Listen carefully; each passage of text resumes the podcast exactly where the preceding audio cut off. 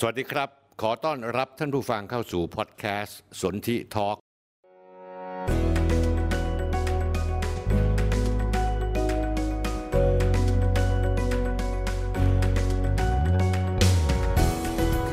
มสนธิลิ้มทองกุลกับบทบาทผู้เฒ่าเล่าเรื่องผมจะเล่าเรื่องต่างๆที่ดูไกลตัวให้ท่านผู้ฟังเข้าใจได้ง่ายๆและเห็นภาพทั้งหมดมาติดตามกันนะครับ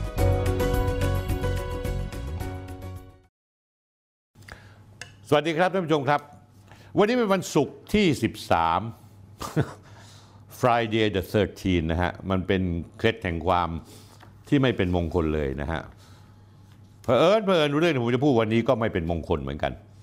มันก็สอดคล้องกับศุกร์ที่สิบสามนะสิบสามคือเลขอัปมงคลและเกิดเป็นวันศุกร์วันนี้ท่านผู้ชมสามารถจะชมรายการสนธิทอล์กผ่านทุกช่องทางสนธิแอป Facebook YouTube TikTok อาทิตย์ที่ผ่านมานี้ผมเริ่มขายโอเลี้ยงโบราณสูตรของผมเองท่านผู้ชมครับมีคนสนใจก็มาซื้อกันเยอะทั้งที่ร้านพอดีช็อปร้านสันปังแล้วก็มีที่สั่งผ่านทางออนไลน์ด้วยรวมๆแล้วเกือบพันขวดผมก็เลยตัดสินใจว่าจากนี้ไปจะทำแค่พันขวดเท่านั้นไม่ทำมากกว่านี้ละไม่ได้หวังร่ำรวยแต่ขอให้ไม่ขาดทุนก็พอแต่ขอให้ท่านผู้ชมได้ทานนะฮะโอเลี้ยงรสชาติแท้ๆจากแม่ผมแม่คนหนึ่งคือแม่แท้ๆผมเมื่อเจ็ดสิบปีที่แล้วและแม่คนหนึ่งอยู่ชุมพรให้สูตรมาหอมมันขมนำหวานตามไม่ได้ใส่วัตถุกันเสียนะฮะโอเลี้ยงโบราณสูตรนี้จะวางจำหน่ายที่ร้านสันปังถนนวิภาวดีในปั๊มปตท.ตรงข้ามมหาวิทยาลัยหอการค้าและที่ร้านพอดีช็อปสวนพระอาทิตย์ท่านผู้ชมที่ซื้อไปตั้งข้างนอกได้สามวันสองวันแช่ตู้เย็นได้ยี่สิบวันตอนนี้ร้านสันปังท่านผู้ชมครับมีสินค้าใหม่พัฒนาขึ้นมาหลังจากหมูแท่งอบกรอบขายดิบขายดีจนถล่มทลายมีคนทักมาว่าเฮ้ยคุณสนธิแล้วคนที่ไม่กินหมูนี่จะมีสิทธิ์ไหมเราก็ได้ออกเมนูใหม่ชื่อปลาแท่งอบกรอบทำจากปลาทูผมลองแล้วท่านผู้ชมครับรสชาติไม่แพ้หมูแท่งเลยกินเฉยๆก็อร่อยผมจะแนะให้ท่านผู้ชมสั่งก๋วยเตี๋ยวมาและเอาปลาแท่งอบกรอบโรยในก๋วยเตี๋ยวก๋วยเตี๋ยวแห้งก๋วยเตี๋ยวน้ำก๋วยเตี๋ยวต้มยำเย็นตาโฟเข้าได้ดีมากท่านผู้ชมครับและอย่าลืมนะท่านผู้ชมครับยาลมสามร้อยจำพวกนะฮะกำลังจะหมดช่วงโปรโมชั่นสามสิบเอ็ดมกราคมนี้อย่าลืมท่านผู้ชมถ้าจะให้ของขวัญปีใหม่ผ่านไปแล้วของขวัญวันตรุษจีนให้กับผู้หลักผู้ใหญ่ที่เคารพนับถือก็ซื้อยาลมสามร้อยจำพวกเอามาแจกรายการวันนี้ท่านผู้ชมครับผมจะพูดเรื่องใหญ่เพียงเรื่องเดียวท่านผู้ชมที่ติดตามผมทางแอปพลิเคชันสนธิแอป Facebook คุยทุกเรื่องสนธิช่องทางต่างๆคงได้เห็นโปสเตอร์ผมพาดหัวว่าถึงเวลาต้องคลายน็อตกันละใช่ครับวันนี้ผมจะมาเปิดหน้ากากผู้ชายที่ตั้งฉายาตัวเองว่าเป็น ซี อี โอ ของกองสลาก plus หรือในน็อตพันธวัฒน์นาควิสุทธิ์รายการคุยทุกเรื่องกับสนธิเราจะเป็นสื่อเดียวรายการเดียวที่เปิดเผยเบื้องหน้าเบื้องหลังของนายน็อตพันธวัฒน์แบบครบทุกมิติเผยที่มาที่ไปรูปแบบการทำธุรกิจและนายทุนที่อยู่เบื้องหลังนายน็อตไม่อ้อมค้อมและไม่กลัวจะโดนฟ้องด้วยเพราะเรื่องบางเรื่องต้องพูดความจริงกันนะผมจะซอยย่อยเนื้อหาออกมาดังนี้หนึ่งผมจะพูดถึงเรื่องช่องทางการฟอกเงินของนักการเมืองข้าราชการชั้นผู้ใหญ่ทหารตำรวจตลอดถึงอาชญากรและนักธุรกิจสีเทาสีดำตั้งแต่อดีตจนถึงปัจจุบันจนถึงยุคล่าสุดยุคสมัยวัยรุ่นคริปโตเคอเรนซีสองผมจะเปิดหน้ากาก ซี อี โอ ของคุณน็อตกองสลาก plus จากเด็กค้ายาสู่ตำแหน่งผู้บริหารยอดขายหมื่นล้านสามปฐมบท ซี อี โอ น็อตกับลอตเตอรี่ออนไลน์และเส้นแบ่งบางๆของธุรกิจหวยออนไลน์กับโมเดลใหม่ของการฟอกเงินสี่ผมจะเปิดเผยคุณน็อตกองสลาก plus ว่า จริงๆ จ, จริงหรือเปล่าว่าเบื้องหลังคือธุรกิจสีเทาที่ต้องการมาฟอกเงินนะท่านผู้ชมครับทั้งหมดนี้ก็มีอยู่เพียงแค่นี้เรื่องราววันนี้ท่านผู้ชมครับที่ผมจะพูดเป็นเรื่องสำคัญมากท่านผู้ชมสำคัญจริงๆผมรบกวนท่านผู้ชมครับแชร์ออกไปเยอะๆท่านมีเพื่อนห้าคนแชร์ไปทั้งห้าคนท่านมีเพื่อนยี่สิบคนแชร์ไปให้ยี่สิบคนแชร์ให้เยอะๆจะได้รู้เบื้องหน้าเบื้องหลังจริงๆและจะได้เป็นผู้ที่มีปัญญาเพียบพร้อมกับเรื่องราวต่างๆที่เกิดขึ้นท่านผู้ชมครับอย่างที่ผมเรียนให้ทราบว่าอาทิตย์นี้เป็นเรื่องของชุดใหญ่ไฟไหม้บ้านผมกำลังจะพูดถึงเรื่องคุณน็อตกองสลาก plus นะฮะแต่ผมจะก่อนจะพูดถึงเรื่องคุณน็อตกองสลาก plus และเอาข้อมูลเบื้องหน้าเบื้องหลังต่างๆที่ยังไม่เคยมีใครมาเปิดนะฮะให้ท่านผู้ชมฟังแต่ก่อนจะถึงตรงนั้นเนี่ยผมขออนุญาตเท้าความนิดนึงเพื่อความเข้าใจของท่านผู้ชมหลายๆท่านที่อาจจะยังไม่เข้าใจถึงเรื่องกระบวนการฟอกเงินนะฮะการฟอกเงินเนี่ยคำถามคำตอบก็คือว่านั่นคือเงินที่ได้มาอย่างไม่ถูกต้องตามกฎหมายไม่ใช่เงินที่ได้จากเงินปันผลของบริษัทหรือไม่ใช่ได้เงินที่ได้มาจากส่วนแบ่งของธุรกิจหรือไม่ใช่เงินที่ได้มาจากทรัพย์สินมรดกที่พ่อแม่ให้แต่เป็นเงินที่ เก้าสิบเก้าจุดเก้าเก้าเปอร์เซ็นต์ เป็นเงินที่ได้มาอย่างไม่ถูกต้องตามกฎหมาย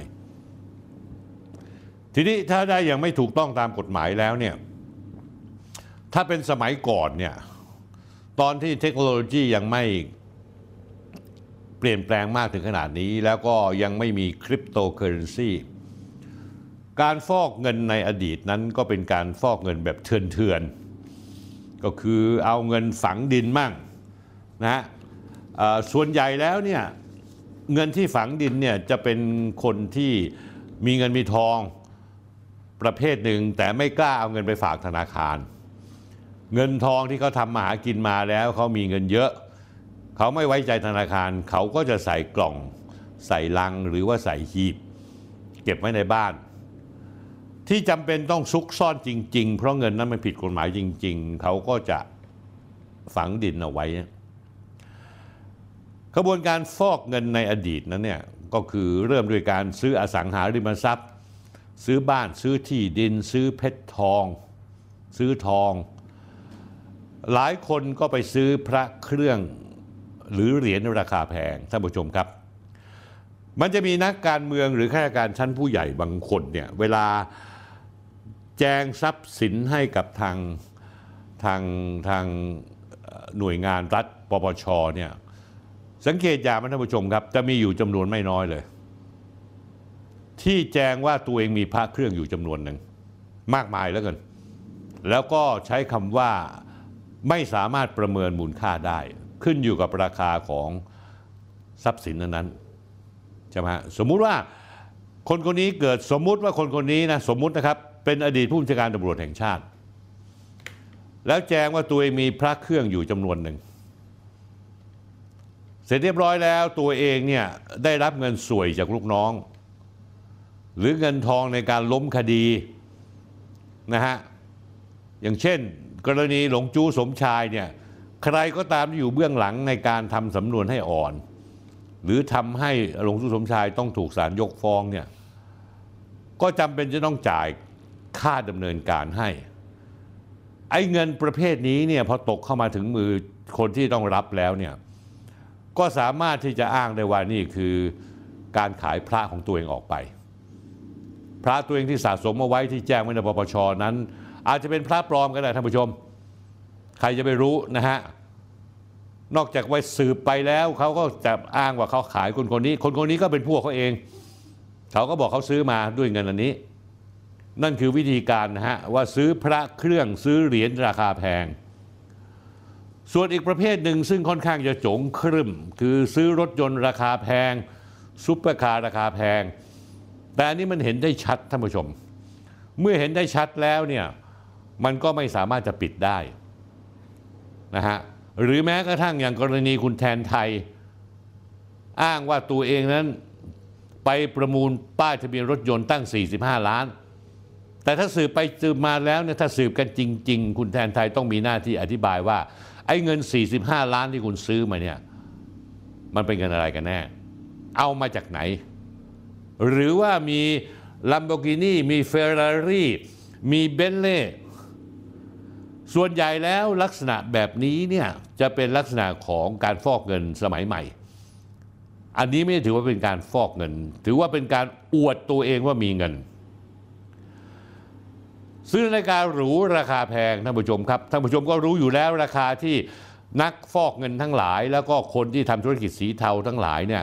หรือแม้กระทั่งคนที่อยู่ในวงการวงการราชการแต่ทะลึ่งมีนาฬิการาคาแพงและที่นิยมที่สุดคือยี่ห้อ Richard Mille อย่างเช่นนายอ้ำอย่างเงี้ยที่ถูกติดคุกอยู่ทุกวันนี้ก็ใส่ Richard Mille เรือนละประมาณยี่สิบล้านบาทท่านผู้ชมนาฬิกา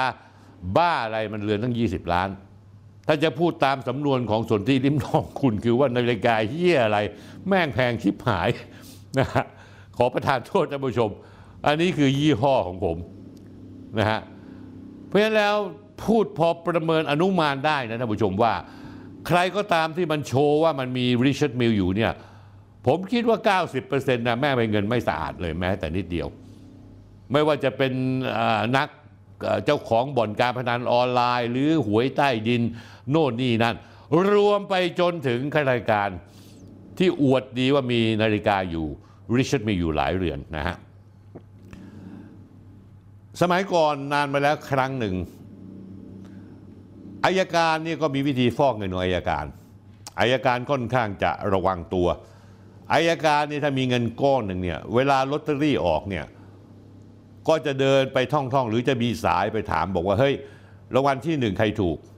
พอรู้ว่าคนนี้ถูกรางวัลที่หนึ่งสมมติได้มาล้านหนึ่งอย่างเงี้ยค่ารางวัลเขาก็จะให้ล้านหนึ่งแสนบาทเพื่อขอซื้อนั่นคือหนึ่งแสนบาทที่เพิ่มมาก็คือค่าฟอกเงินอีกอีกประเภทหนึ่งที่คนนักการเมืองแล้วที่มีพื้นฐานอยู่ที่ต่างจังหวัดชอบทำแล้วกันหรือแม้ทั้งอยู่ในกรุงเทพคือการสร้างโรงแรมท่านผู้ชมหลายหลายประจังหวัดถามชาวบ้านดูไอ้โรงแรมนี้มันเกิดขึ้นมาได้ยังไงแปดชั้นสามร้อยห้องคนที่ผ่านอำเภอนั้นแทบจะไม่มีเลยแต่เขาฟอกเงินโดยการสร้างโรงแรมแล้วเขาก็ทำบัญชีว่าโรงแรมนี้เนี่ยมีคนถึงมีร้อยห้องมีคนเข้ามาพักทุกวันวันละเก้าสิบห้องจริงๆแล้วไม่มีคนมาพักเลยแต่เขายอมเสียภาษีไอ้ตัวเก้าสิบห้องนั้นสมมุติห้องละพันบาทนะฮะ เก้าหมื่นบาทต่อวันนะฮะเดือนหนึ่งก็ประมาณสองล้านเจ็ดแสนบาท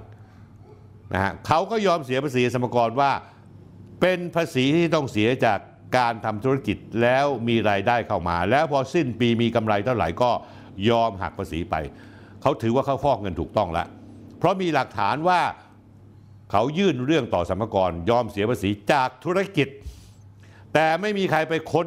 มาว่าและไอ้โรงแรมบ้าที่คุณสร้างขึ้นมาเนี่ยคุณเอาเงินมาจากไหนยุคนั้นสมัยนั้นปปง.ยังไม่มีนะฮะท่านผู้ชมครับหลายหลายอย่างเนี่ยแม้กระทั่งพรรคหนึ่งสมัยที่คุณทักษิณชินวัตรเป็นนายกรัฐมนตรีก็มีคนในเครือข่ายคุณทักษิณบินไปสิงคโปร์ทุกวันแทบจะทุกวันเลยท่านผู้ชมแล้วหิ้วกระเป๋าเดินทางน้ำหนักประมาณยี่สิบกิโลสองใบบางคนมีเส้นใหญ่หน่อย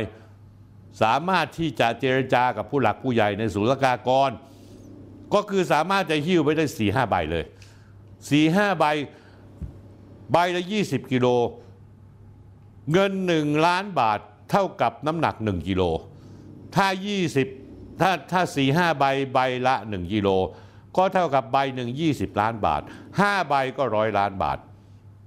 เอาไปทำไมท่านผู้ชมและทำไมต้องไปสิงคโปร์เพราะสิงคโปร์จะรับฝากเงินไทยและข้อที่จริงก็มีอยู่ว่าเวลาคนไทย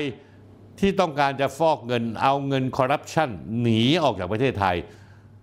พอหิ้วกระเป๋าเข้ามาแล้วเนี่ยศุลกากรสิงคโปร์ไม่สนใจเพราะเขาบอกว่าเขาจะเอาเงินมาฝากที่สิงคโปร์เพราะสิงคโปร์มันเปิดเสรีให้กับคนที่ต้องการเอาเงินมาฝาก ใช่ไหมเพราะฉะนั้นแล้วเนี่ยสิงคโปร์เนี่ยธนาคารที่สิงคโปร์จะมีเงินบาทอยู่เยอะอาจจะถึงแสนหรือสองแสนล้านซะด้วยซ้ำท่านผู้ชมครับนะฮะทีนี้เวลาเอาเงินไปฝากเนี่ยพวกนี้ก็จะหิ้วไปก็ลงบัญชีทำไมต้องเป็นธนาคารที่สิงคโปร์เพราะว่าสิงคโปร์นี่ไม่ได้ต่างกว่าลอนดอนสิงคโปร์เป็นศูนย์ของการฟอกเงินในภูมิภาคนี้สิงคโปร์ได้ออกกฎหมายออกมาว่าธนาคารใดก็ตามที่อยู่ในสิงคโปร์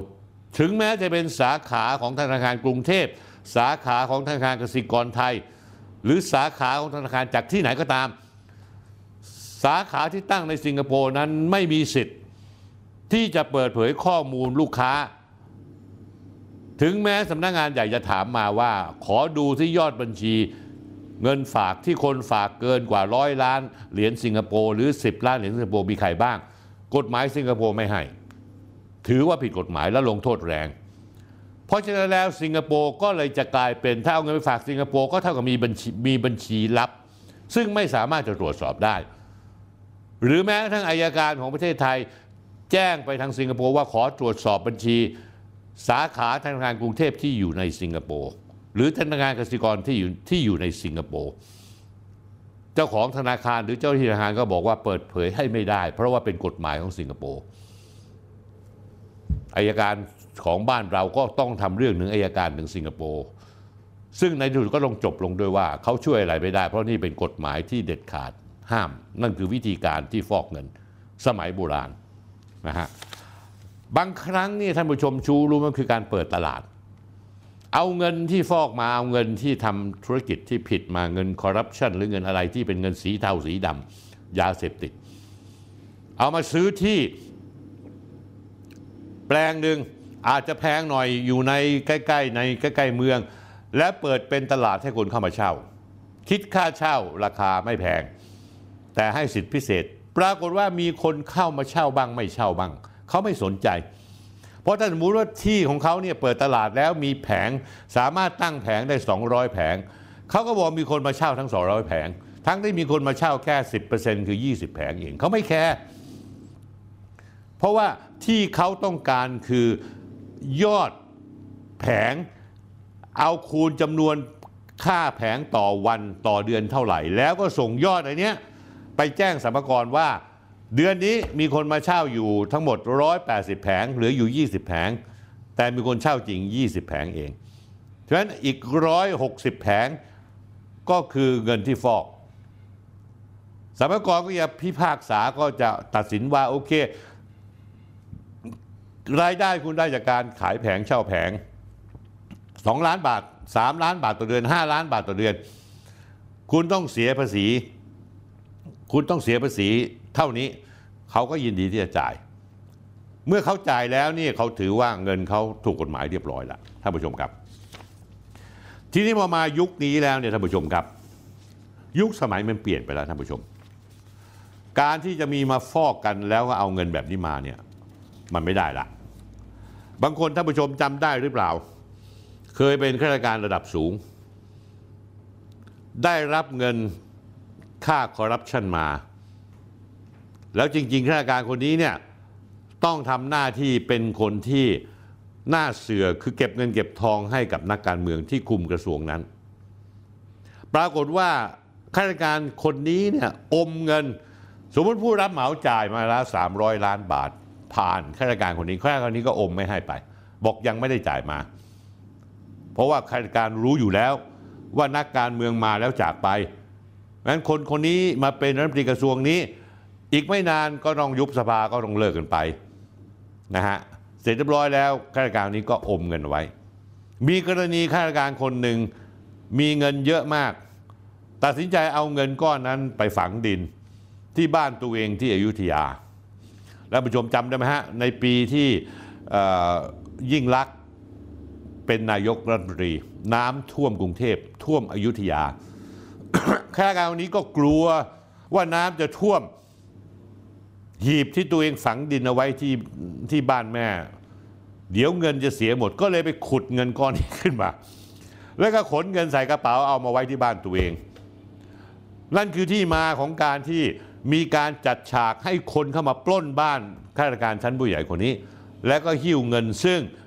นักการเมืองถือว่านี่เป็นเงินส่วนที่เขาควรจะได้เอาไปท่านผู้ชมถ้าติดตามข่าวนี้ก็พอจะรู้ว่ามันเป็นเรื่องอะไรนะฮะ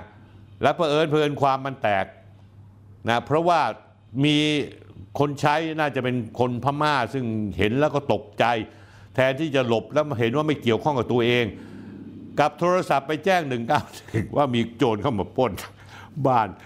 ตำรวจมาก็เลยจับกันเป็นโขงเลยท่านผู้ชมท่านผู้ชมติดตามข่าวในอดีตจะเห็นว่านี่แหละครับคือข้อเท็จจริงที่เกิดขึ้นเอาล่ะท่านผู้ชมครับตอนนี้นักธุรกิจสีเทารุ่นใหม่ในเมืองไทยจะเอาเงินที่ตัวเองได้จากสีเทานั้นแล้วก็ชอบอ้างว่าตัวเองนี้ไปเล่นบิตคอยน์ร่ำรวยขึ้นมาคือวิธีการคือสมมติคุณโกงมาจากการทำบ่อนการพนันออนไลน์ได้เงินเข้ามามีประมาณสักพันล้านอ่ะหรือห้าร้อยล้านทุกเดือนก็จะเอาเงินก้อนนี้เนี่ยไปซื้อบิตคอยน์หรือคริปโตเคอเรนซีที่ยอดนิยมที่ยังไม่เจ๊งอย่างเช่นอีเธเรียมซื้อมาเลยนะฮะสูงเท่าไหร่ก็ยอมซื้อแล้วใส่วอลเล็ตของตัวเองพอตัวเองต้องการใช้เงินจะทำไงไหมท่านผู้ชมแทนที่จะขนเคยตัวเหรียญบิตคอยไปที่สิงคโปร์ก็สามารถจะซื้อคอยจากบริษัทคริปโตใหญ่ๆที่เขายอมรับกันอย่างเช่น Binance นะฮะแล้วก็ลงหลักฐานไว้ในโทรศัพท์มือถือแล้วเวลาบินไปสิงคโปร์ก็เอาโทรศัพท์มือถือเนี่ยไปเปิดแล้วก็เคาะให้ดูว่ามีเงินของคริปโตเคอเรนซีของ Binance ซึ่งเป็นที่ยอมรับของบ่อนเอาคริปโตตัวนี้ตัวนี้ไปที่บ่อนเดอะแซนที่สิงคโปร์เข้าไปแลกเขาก็รับแลกก็ให้ชิปมาเลยว่าจำนวนเงินก้อนนี้ประมาณร้อยล้านบาทอ่ะเอาชิปไปเลยร้อยล้านบาทมูลค่าประมาณร้อยล้านบาทพอได้ร้อยล้านบาทเสร็จเรียบร้อยท่านผู้ชมเขาทำยังไงต่อเขาก็เอาเงินก้อนนี้เอาไปเล่นเขาอาจจะเล่นแค่ล้านเดียวพอล้านเดียวได้หรือการ์ตูนช่างมันเขาก็เอาชิปที่เหลือเนี่ยเอาไปแลกเงินคืนนี่วิธีแลกเงินคืนก็แลกได้สองแบบรับเป็นเงินสดหรือว่าให้ทางบ่อนการพนันทำเช็คใช้ชื่อเขาแล้วก็ส่งมาเข้าบัญชีเขาที่ที่กรุงเทพหรือถือมาซึ่งเช็คนั้นเป็นเช็คเช็คของบ่อนการพนันเท่ากับว่าคนคนนี้มีเงินโผล่ขึ้นมางอกขึ้นมาเพราะไปเล่นการพนันที่สิงคโปร์แล้วก็ได้เงินเข้ามาแต่อันนี้ก็จะเวิร์กเฉพาะบ่อนใหญ่ๆอย่างเช่นบ่อนที่ทันสมัยอย่างเช่นที่มาเก๊าหรือที่สิงคโปร์เดอะแซนถ้าจะเป็นบ่อนปอยเป็ดหรือบ่อนแม่สายโน่นนี่นั่นจะมีคำถามถามเยอะเพราะว่าบ่อนพวกนี้เขาจะไม่รับแลกคริปโตเคอเรนซี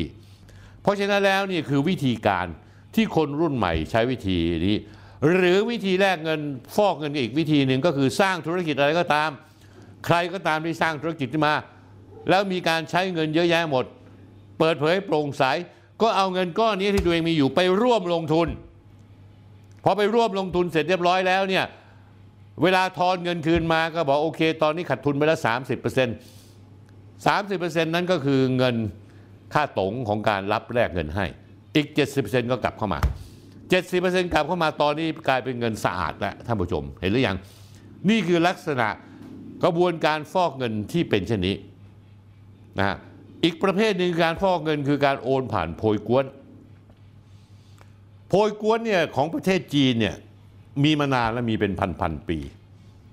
ใช้ความซื่อสัตย์ความไว้ใจกันเหมือนท่านผู้ชมถ้ารู้จักโพยกวนอันไหนท่านผู้ชมก็เข้าไปบอกผมต้องการโอนเงินไปฮ่องกงโดยที่ไม่ต้องการโอนโอนธนาคารเขาก็คิดเรทให้เสร็จเลยว่าหนึ่งเหรียญฮ่องกงเท่ากี่บาทคุณจะโอนเท่าไหร่ถ้าคุณจะโอนล้านเหรียญฮ่องกงก็เท่านี้คุณจ่ายที่กรุงเทพแล้วคนของคุณก็ไปรับที่ฮ่องกงแทนนะฮะอันนี้ก็อันหนึ่งอีกอันหนึ่งก็คือว่าโพยกวนอีกลักษณะหนึ่งซึ่งมาในรูปแบบของร้านและรับแลกเงินประเภทซูเปอร์ริชซึ่งผมก็ไม่รู้ว่าเจ้าไหนทำแต่ว่ามีการใช้ร้านแลกเงินเพราะร้านแลกเงินนี้จะมีเครือข่ายอยู่ในภูมิภาคนี้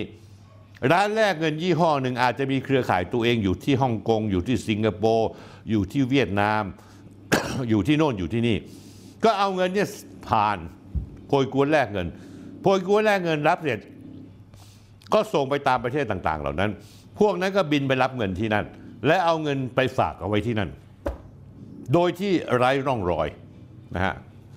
เพราะฉะนั้นแล้วท่านผู้ชมครับเรื่องของพวกนี้เนี่ยนี่คือการฟอกเงินแล้วก็มันก็จะนำไปสู่การฟอกเงินนะฮะและท่านผู้ชมครับการหิ้วเงินไปฝากที่สิงคโปร์สมัยก่อนเนี่ยท่านผู้ชมอย่าไปนึกว่าเป็นนักค้ายาเสพติดนะท่านผู้ชมครับคนเดียวที่สำคัญคือท่านผู้ชมรู้มาทหารไทยตำรวจไทยข้าราชการชั้นผู้ใหญ่ไทยนักการเมืองไทยเอาเงินพวกนี้คิ้วเป็นเงินสดเพราะพวกนี้เส้นใหญ่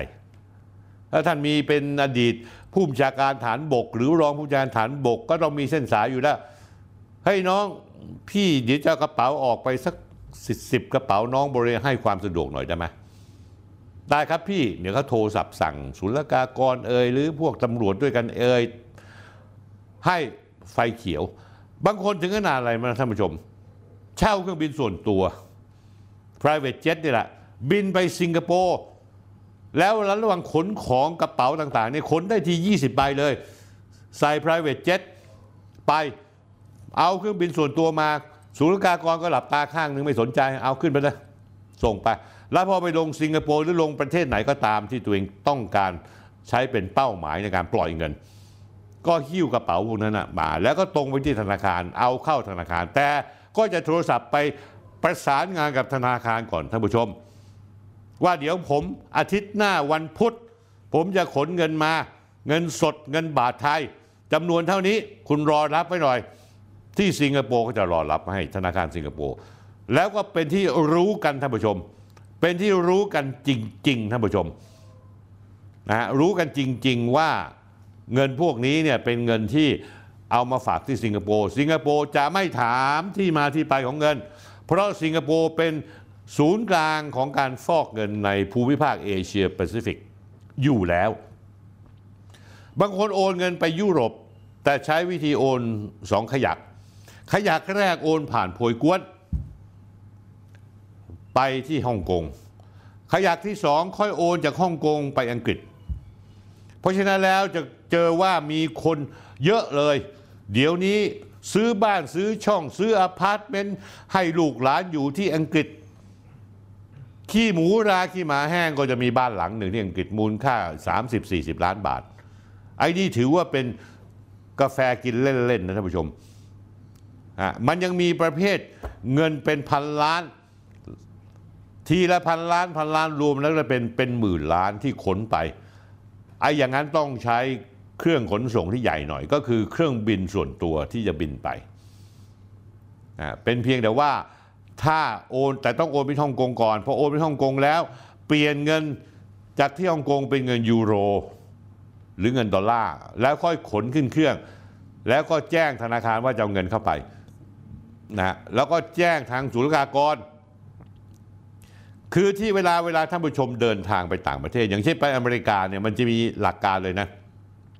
มันจะมีบอกว่าท่านมีเงินมาเข้ามาในประเทศนี้เท่าไหร่ถ้าไม่ถึง หนึ่งหมื่น เหรียญสหรัฐนะฮะท่านไม่ต้องแจ้งแต่ถ้าเกินหมื่นเหรียญท่านต้องแจ้งแต่การแจ้งไม่ได้แปลว่าคุณผิดกฎหมายเขาต้องการรับทราบว่าเงินเข้าเท่าไหร่บางคนก็อาจจะบอกผมมีเงินเข้ามาประมาณหนึ่งล้านเหรียญสหรัฐแต่แจ้งเป็นทางการแล้วก็ผ่าเขาให้ผ่านก็เอาเงินสดๆหนึ่งล้านเหรียญเนี่ยออกไปแล้วก็จะไปฝากที่ไหนก็ตามแต่อเมริกาจะไม่ค่อยได้ใช้เพราะว่ากฎหมายฟอกเงินอเมริกามันรุนแรงมากแล้วการตรวจสอบทางอเมริกานั้นค่อนข้างจะละเอียดถี่ถ้วนอย่างมากที่สุดท่านผู้ชมครับตอนที่ผมประท้วงอยู่ที่สะพานมักขวานผมจำได้มีท่านนักการเมืองผู้ใหญ่คนหนึ่งซึ่งเสียชีวิตไปแล้วเกิดอินมากกับการประท้วงของผมให้ลูกน้องติดต่อมาว่าอยากจะช่วยสนับสนุนพันธมิตรประชาชนเพื่อประชาธิปไตยอ๋อถ้าใครบริจาคเงินมาเพื่อเป็นทุนเพื่อเป็นค่าใช้จ่ายในการประท้วงเนี่ยเรายินดีต้อนรับเสมอเพราะว่ามีคนขนมาให้หนึ่งล้านบาทท่านผู้ชมถุงเบลเลอร์ท่านผู้ชมเป็นกล่องเบลเลอร์เลยท่านผู้ชมรู้ไหม ท่านผู้ชมสาบานเลยผมจำได้ผมเปิดกล่องมาผมแทบพังงะเกิดอะไรขึ้นนะท่านผู้ชมท่านผู้ชมเคยเจอแบงค์ห้าร้อยรุ่นเก่ามาใบใหญ่ๆเป็นปึกเลยนะฮะปึกหนึ่งสองร้อยใบก็ประมาณแสนบาทแล้วท่านผู้ชมมันเขารัดด้วยอะไรเขาไม่ได้รัดด้วยหนังสติ๊กเขารัดเขารัดด้วยเชือกกล้วยแล้วก็เนื้อสกปรกมากมีฝุ่นเต็มไปหมดเลยก็อนุมานได้ว่าเงินก้อนนี้คือเงินคอร์รัปชันที่เขาฝังดินเอาไว้ถึงเวลาจะใช้ก็มาขุดเอาเอามากล่องหนึ่งแล้วก็ส่งมาให้นะท่านผู้ชมครับสมัยก่อนท่านผู้ชมสมัยนานมาแล้วข้าราชการไม่ใช่ข้าราชการพ่อค้าต่างๆที่วิ่งเต้นเรื่องงานกับผู้หลักผู้ใหญ่นะฮะก็ส่วนใหญ่ก็จะวิ่งเต้นผ่านเมียของข้าราชการชั้นผู้ใหญ่จะเป็นทหารตำรวจข้าราชการชั้นผู้ใหญ่ได้หมดสมัยก่อนเทคโนโลยีไม่ทันสมัยทุกอย่างยังโบราณอยู่เขาใช้วิธีไหนท่านผู้ชมเขาแจกตู้เย็นถ้ามีพ่อค้าชุดไหนขนตู้เย็นมาสักสามใบเอามาให้ภรรยาท่านผู้จัดการฐานบกหรือภรรยาท่านผู้จัดการตำรวจแห่งชาติหรือสมัยก่อนเขาเรียกอธิบดีตำรวจก็ขอให้รู้ด้วยในตู้เย็นนะเนี่ยเขาล็อกเรียบร้อยแล้วแล้วกุญแจเขาจะมอบให้คุณนายคุณนายก็รู้พอเปิดกุญแจมาเปิดออกมาเนี่ยสมัยก่อนไม่มีแบงค์ห้าร้อยท่านผู้ชมมีแต่แบงค์ร้อยใช่ไหมแบงค์ร้อยแบงค์ร้อยปึกหนึ่งก็แค่หมื่นหนึ่งล้านหนึ่งต้องร้อยปึกเพราะฉะนั้นแล้วตู้เย็นตู้หนึ่งนี่นะฮะใส่ได้อย่างมากก็ไม่เกินสองล้านบาทแต่ไม่มีอะไรดีเท่าให้ตู้เย็นนะฮะเพราะว่าการที่ใส่กล่องมาแล้วขนไปเป็นกล่องเป็นลังๆเนี่ยมันเป็นที่สังเกตได้นะเพราะฉะนั้นแล้วท่านผู้ชมครับนี่คือการเริ่มต้นอธิบายความว่าวิวัฒนาการของการฟอกเงินนั้นมันก้าวมาพอมาถึงยุคดิจิทัลแล้วที่บ่อนการพนันเนี่ยออนไลน์แล้วก็ตลอดจนหวยออนไลน์หรือว่าธุรกิจสีเทาอย่างเช่นทำเว็บโป้หรือว่าทำแบล็กบ็อกซ์ดูสัญญาณของ True มาแล้วก็เอามาขายให้กับประชาชนทั่วไปด้วยบ็อกซ์นี้ราคาแค่พันบาทแล้วก็ใช้ได้ดูตลอดชีวิตโดยที่ไม่ต้องเสียเงินเลยภาพเพิ่มก็ชัดหมดทุกอย่างนะฮะท่านผู้ชมครับนี่คือสิ่งที่เกิดขึ้นแล้วก็เป็นการอารัมพบทในการที่ผมจะเข้าไปสู่เนื้อเรื่องที่แท้จริงท่านผู้ชมครับเมื่อกี้ท่านผู้ชมได้ฟังถึงเรื่องพื้นฐานของการฟอกเงินตั้งแต่อดีตมาถึงปัจจุบันแล้ววันนี้ผมจะพูดถึงเรื่องบทบาทของกองสลาก plus ซึ่งเจอแก๊งฟอกเงินกลุ่มทุนสีเทาการพูดถึงกองสลาก plus ต้องพูดถึงคุณน็อตพันธวัฒน์นาควิสุทธิ์เป็นประธานเจ้าหน้าที่บริหาร ซี อี โอ ของกองสลาก plus ในชื่อบริษัทลอตเตอรี่ออนไลน์จำกัดและเป็นนายกสมาคมผู้ค้าลอตเตอรี่ออนไลน์อายุแค่สี่สิบสามปีเองก่อนจะเข้าไปถึงส่วนลึกเอาเป็นว่าเอาประวัติของคุณน็อตเนี่ยมาเล่าให้ฟังดีกว่าประวัตินี้ก็ส่วนหนึ่งก็เอามาจากการที่คุณน็อตให้สัมภาษณ์เองและส่วนหนึ่งคือทีมงานคุยทุกเรื่องกับสนธิได้มาค้นคว้าเรื่องนี้ด้วยตัวเองสรุปก่อนดีกว่าฮะว่าคุณน็อตเนี่ยเป็นคนที่ปากกัดตีนถีบจริงๆมาตั้งแต่เด็กผ่านวิชาชีพสายดาร์กสายเทามาหมดแล้วเคยติดยาบ้าเคยโน่นเคยนี่นะฮะคือคุณน็อตเขาเล่าให้ฟังว่าเขาเริ่มประกอบกิจการเป็นร้านขายของชำขายให้กับพนักงานปุ๋ยที่อำเภอพระประแดงสมุทรปราการสิบขวบชอบช่วยแม่ขายของสิบสองขวบเริ่มไปเป็นกรรมกรเข็นถังน้ำสิบสามขวบช่วงปิดเทอมรับจ้างช่วยงานเดินไฟฟ้าในโรงงานทำในกับผู้รับเหมาพอสิบเจ็ดก็ก้าวเข้าสู่วงการสีเทาขายยาบ้าในโรงเรียนทำให้ได้เงินวันละหกร้อยบาทติดยาด้วยเลยต้องออกจากโรงเรียนเกือบเกือบจะเข้าคุกไปละช่วงอายุ สิบเจ็ดถึงยี่สิบ คุณน็อตบอกว่าเห็นว่าชีวิตย่ำแย่เลิกยาบ้าหนีออกจากบ้านเข้ากรุงเทพมาทำเป็นบาร์บอยแบกลังน้ำแข็งล้างแก้วเงินเดือน สี่พัน บาท ยี่สิบถึงยี่สิบสาม ปีอายุทำงานร้านบาร์โฮสชื่อฟ็อกซี่ย่านซอยรัชดา แปดทำงานตั้งแต่สี่ทุ่มถึงเจ็ดโมงเช้าได้เงินเดือนตก หนึ่งหมื่นห้าพันบาทถึงสามหมื่นบาทแต่ว่าใช้ชีวิตอย่างเหลวแหลกทำหาเงินเดือนได้เดือนชนเดือนเพราะได้เงินมาต้องแต่งตัวทำผมชีวิตติดอบายมุขเหล้าผู้หญิงนะฮะอายุยี่สิบสี่คุณน็อตทำงานเป็นพนักงานตรวจสอบอุบัติเหตุก็คือเป็นมอเตอร์ไซค์วิ่งเคลมประกันเวลาท่านผู้ชมมีรถชนที่ไหนโทรไปที่บริษัทประกันบริษัทประกันก็จะส่งมอเตอร์ไซค์พวกนี้เนี่ยละคือหน้าที่ของน็อตทำงานวันละสิบสองชั่วโมงได้เงินเดือนเฉลี่ยประมาณ หนึ่งหมื่นห้าพันถึงสองหมื่นบาทอายุยี่สิบห้าไปบวชสามเดือนศึกออกมาก็เลยมาร้ายซีดีคาราโอเกะปลอมแผ่นซีดีเถื่อนรายได้ดีแต่ความรู้สึกลึกๆว่าละเมิดลิขสิทธิ์ไม่ได้ภูมิใจในสิ่งที่ทำอันนี้ผมไม่รู้ว่าเป็นเป็นคำพูดคุณน็อตที่คุณน็อตพยายามปกป้องตัวเองหรือว่ายังไงเพราะว่าผมคิดว่าตอนที่ร้ายอยู่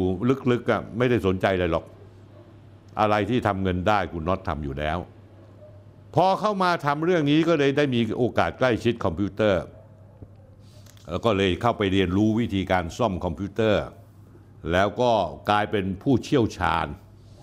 ลักษณะคล้ายๆอภิรัตน์โกฐิ Forex ทรีดี ตำแหน่งสุดท้ายก็คือผู้จัดการฝ่ายเทคนิคเบื่อก็ลาออกเมื่ออายุสามสิบปีเอ่ออายุตอน ยี่สิบเจ็ดยี่สิบเก้า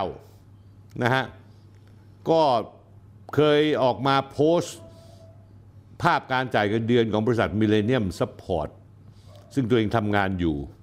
แล้วระบุว่าตำแหน่งตอนที่ทำงานอยู่มิเลเนียมซัพพอร์ตจาก Messenger มาเป็นช่างมาเป็นหัวหน้าช่างใช้เวลาสามปีนะฮะระหว่างนั้นเนี่ยจากการที่ไปสัมผัสกับเทคโนโลยีทางด้านคอมพิวเตอร์พันธวัตรหรือน็อตเนี่ยพบว่ามีช่องทางในหาการหาเงินทางอินเทอร์เน็ต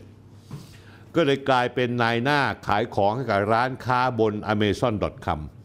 คือทำโฆษณาผ่านระบบ Google ระบบนี้เขาเรียกว่า Google AdSense AdSense ทำเว็บไซต์แล้วติดแบนโฆษณาเพื่อให้ได้เงินทำได้เจ็ดเดือนไม่ประสบผลสำเร็จก็เลยตัดสินใจขายร้านเกมไปทำเว็บไซต์ปั่นทราฟิกปั่นทราฟิกคือปั่นให้มีคนเข้ามาชมเยอะๆทำ เอส อี โอSearch Engine Optimization เอส อี โอ ท่านผู้ชมคงไม่เข้าใจว่า เอส อี โอ คืออะไรผมอธิบายฟังอธิบายอย่างง่ายๆ เอส อี โอ คือการในโลกออนไลน์ถ้าคุณเข้า Google ต้องการค้นหาอะไรก็พิมพ์คำนั้นๆลงลิงก์เว็บไซต์ที่ชิ้นแรกๆจะต้องจ่ายเงินซื้อแต่ถ้าได้ขึ้นต่อต้องทำ เอส อี โอ คือต้องรู้จักหลักเกณฑ์และกลวิธีในการทำให้เว็บไซต์ของเราปรากฏขึ้นในการค้นหาแรกๆในเว็บไซต์ กูเกิล ดอท คอม นะฮะผมเอารูปขึ้นให้ดูนะฮะลิงก์เว็บไซต์เหนือเส้นแดงตัวอย่างเว็บไซต์ที่ซื้อโฆษณา Google ผ่าน AdWords และลิงก์ใต้เส้นแดงคือเว็บไซต์ที่ทำ เอส อี โอ ที่น็อตทำได้ดีจนมีการแสดงผลอันดับแรกๆน็อตนี่เชี่ยวชาญในเรื่องการทำ เอส อี โอ มากเพื่อให้คนการค้นหาสินค้าขึ้นอันดับหนึ่งแล้วจะได้ส่วนแบ่ง สี่ถึงแปดเปอร์เซ็นต์ ทำรายได้สูงสุดถึงสองล้านบาทแต่ตอนหลังก็โดน แอมะซอน ดอท คอม แบนเพราะว่าทำผิดกฎน็อตพูดเองนะครับว่าเขาคลุกคลีกับเว็บบอร์ดที่ใช้ชื่อว่าไทย เอส อี โอ บอร์ดมีคำขวัญว่าช่วยเหลือคนไทยทำเงินได้บนอินเทอร์เน็ตรวบรวมบรรดาวัยรุ่นคนรุ่นใหม่ในสายไอทีทั้งสายขาวสายดำและสายเทาเอาไว้มากมายน็อตเคยเปิดเผยเป้าหมายในชีวิตว่าสิบกว่าปีก่อนเคยตั้งเป้าว่าจะเอายอด ห้าแสนบาทต่อเดือนให้ได้แต่เวลาผ่านที่ผ่านมาทำได้ไม่เต็มที่ยอดเลยหลุดไปที่ สองแสนกว่าตอนนี้กลับมานิ่งอยู่ที่แสนกว่าบาทนะฮะน็อตเขาพูดบอกว่าเขาเริ่มจากเป้าหมายเล็กๆแต่สิ่งเล็กๆจะนำพาไปหาสู่สิ่งใหญ่นะฮะเขาบอกว่าจำไว้อย่างหนึ่งนะครับนี่คำพูดของน็อตนะฮะเราต้องเห็นภาพว่าในอนาคตเราจะได้สิ่งที่เราตั้งเป้าไว้ชัดเจนเช่นเช่น ภาพที่ผมขับ Ferrari อย่างชัดเจนตั้งแต่สิบเอ็ดปีที่แล้วปีสองพันห้าร้อยห้าสิบ สองพันห้าร้อยห้าสิบห้าอีกห้าปีต่อมาผมก็ทำได้คือขับ Ferrari น็อตต่อเลยกลายเป็นสายดาร์กไปละก้าวเท้าสู่ธุรกิจผิดกฎหมายเมื่อก้าวสู่แวดวงออนไลน์และกำหนดเป้าหมายตัวเองที่ต้องสร้างรายได้จำนวนมหาศาลให้กับตัวเองให้ได้เขาก็เลยทำ Facebook ชื่อว่ากูว่าแล้วมันต้องยิงซึ่งเป็นเพจไฮไลท์ฟุตบอลวิธีการคือขโมยลิขสิทธิ์อัดคลิปการแข่งขันฟุตบอลรายการต่างๆทั้งในประเทศและต่างประเทศซึ่งละเมิดลิขสิทธิ์ทั้งทั้งที่ก่อนหน้านี้ผมอธิบายฟังแล้วเขาพูดว่าเขารู้สึกลึกๆแล้วเขาไม่ชอบอะไรที่ทำละเมิดลิขสิทธิ์แต่วันนี้ก็มาทำก็แสดงว่าหลักการจุดยืนของน็อตพันธวัฒน์นั้นไม่มั่นคงเลยขอให้อะไรที่มีเงินก็ทำได้ทั้งสิ้นนะฮะเขาตัดไฮไลท์ของพวกคลิปของรายการฟุตบอลต่างๆลงแพร่ใน Facebook ดังกล่าวเขาตั้งใจจะขายโฆษณาให้กับเว็บพนันพร้อมกับทำเว็บโป๊ะเขาทำเว็บโป๊ะดูจากคลิปจากต่างประเทศอัปโหลดเก็บค่าสมาชิกสามร้อยห้าสิบบาทสองพันห้าร้อยหกสิบหรือสองพันห้าร้อยหกสิบเอ็ด สี่ปีที่แล้วเพจกูว่าแล้วมันต้องยิงมีคนติดตามกว่าแสนรายแล้วในที่สุดแล้วได้ผลถูกเว็บพนันเจ้าหนึ่งเชิญมาเป็นหุ้นส่วนทำเว็บพนันทำการตลาดแต่พอทำไปแล้วผลประโยชน์ขัดกันไม่ลงตัวเลยถูกเว็บพนันนั้นข่มขู่ยึดเอาเพจกูว่าแล้วมึงต้องยิงไปดำเนินการต่อเรื่องที่เขาถูกข่มขู่นั้นเขาบอกว่ากูว่าแล้วมึงต้องยิงนี่คำพูดของน็อตนะฮะเพจไฮไลท์ฟุตบอลผมปั้นเพจของผมเป็นเพจแสนไลค์รายแรกนะฮะอันนี้ไม่จริงครับท่านผู้ชมข้อมูลตรงนี้กล่าวโอ้อวดตัวเองมากโดยที่ตัวเองไม่ได้เงินเลยแต่สมาชิกเข้ามาเยอะมากนี่คำพูดของน็อตนะฮะผมอดหลับอดนอนทำไฮไลท์สดๆตั้งแต่ห้าทุ่มถึง เจ็ดแปด โมงเช้าเกือบทุกวันเพราะว่าตอนนั้นมีทั้งพรีเมียร์ลีกบุนเดสลิก้าลาลิก้าเกาโซยูฟ่ายูโรป้าเอาง่ายๆคือผมคนเดียวนั่งอัดนั่งตัดทำทุกอย่างด้วยเครื่องเครื่องเดียวน็อตพูดต่อจนวันหนึ่งเมื่อถึงเวลาของมันเพจเริ่มดังกำลังรุ่งก็มีน็อตพูดนะฮะว่าเฮียตัวหนึ่งมาติดต่อว่าอยากให้ผมทำการตลาดเว็บบอลให้ผมรีบตกลงทันทีคุยกันทีแรกผมรับรายได้ทันทีแสนบาทผมทำงานให้ไอ้พวกเฮียนั่นทันทีเดือนแรกหนึ่งล้านบาทดูให้มันทุกอย่างมันเอาผมไปนอนในห้องกักกากที่ยุงเข้ากัดตลอดเวลาทั้งทั้งที่ผมต้องดูงานให้มันรายละเอียดผมไม่ขอพูดเพราะผมมูฟออนได้ละสุดท้ายไอ้พวกเฮียนี่โกงเพจผมไปอย่างหน้าด้านๆเอาปืนมาขู่เอาตำรวจที่เฮียมาขู่นะฮะบังคับเอาเพจผมไปนะครับเอ่อท่านผู้ชมครับไอ้ตำรวจคนนี้เนี่ยเป็นระดับสารวัตรตอนนี้อยู่ที่กองบัญชาการไซเบอร์นะฮะคือข่าวว่าเอาปืนกระบอกนึงมาวางบนโต๊ะขู่น็อตน็อตก็กลัวนะฮะเครือข่ายเว็บพนันที่น็อตพูดถึงก็คือเว็บพนันสโบเบต เอส บี โอ บี อี ที มีสมาชิกเป็นระดับตำรวจระดับสารวัตรนะฮะคืออยู่เคยอยู่ปอทบกปอทปัจจุบันคือกองบัญชาการตำรวจสืบสวนสอบสวนอาชญากรรมทางเทคโนโลยีสอทอไปละไม่ใช่ปอทละชื่อสารวัตรชื่อย่อชื่อออ่างพร้อมทำงานชื่อโน้ตและเดลรวมหัวกันเรียกไปพบวางปืนใส่ซองบนโต๊ะยกอำนาจบริหารยกสถานะแอดมินเพจให้กับคนที่ทำงานเว็บไซต์พนันน็อตก็กลัวมากหนีไปกบดานที่จังหวัดภาคเหนืออยู่พักหนึ่งพอเรื่องเงียบแล้วก็กลับมาเปิดเพจ Facebook ชื่อกูว่าแล้วมึงต้องยิง วี สอง รวมทั้งเพจล้อเลียนการเมืองอีกจำนวนหนึ่งเพื่อทำหากินต่อไปท่านผู้ชมครับตอนนี้เป็นตอนที่สำคัญมากผมไม่อยากท่านผู้ชม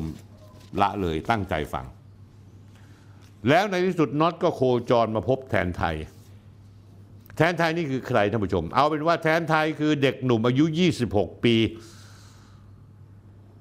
ที่ประมูลป้ายทะเบียนรถยนต์ถึงสี่สิบห้าล้านบาทข้อมูลของผมเนี่ยนะฮะหลังจากโดนแก๊งพนันบอลมีตำรวจร่วมกระบวนการอยู่ยึดเพจกูแล้วมึงต้องยิงไปเจ้าตัวก็กลัวทิ้งลูกทิ้งเมียหนีหัวซุกหัวซุนไปต่างจังหวัดสาเหตุที่เขาสามารถก้าวข้ามความกลัวเกรงอิทธิพลมาเฟียวงการพนันวงวงการพนันบอลเดินกลับสู่วงการใหม่ได้เพราะว่าน็อตได้ไปรู้จักเด็กหนุ่มคนหนึ่งผ่านกระดานสนทนาออนไลน์ท่านผู้จำได้ไหมฮะไทย เอส อี โอ บอร์ดชื่อแทนไทยนรงกูลเจ้าของเว็บพนันระดับระดับขายใหญ่รายหนึ่งในวงการรู้เลยว่าแทนไทยเป็นเจ้าของเว็บพนันนะผมจะเอาชื่อเอารูปให้ดูนะชื่อแทนไทยท่านผู้ชมจำได้เปล่าเมื่อวันเสาร์สิบธันวาคมสองพันห้าร้อยหกสิบห้าเขาไปไปประมูลทะเบียนรถยนต์เลขสวยหมวดอักษรพิเศษ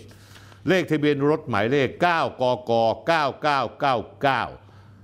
เขาใช้บริษัทไทยทันแคปิตอลกรุ๊ปโฮลดิ้ง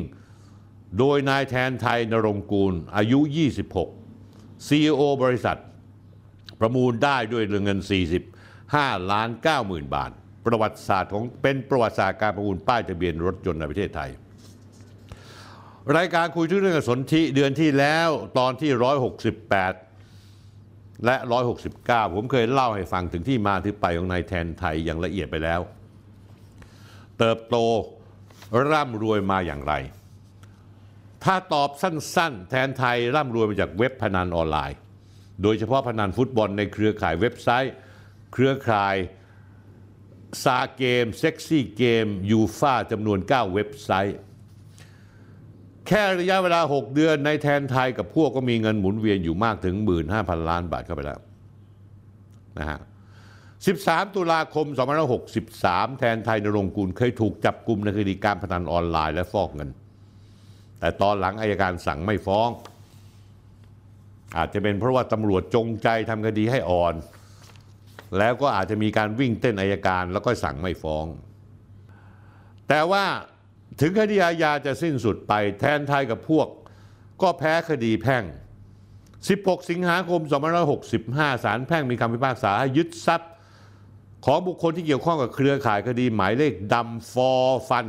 ห้าศูนย์ทับสองห้าหกสี่ และหมายเลขแดงที่ฟอฟัน หนึ่งศูนย์หนึ่งสองห้าหกห้า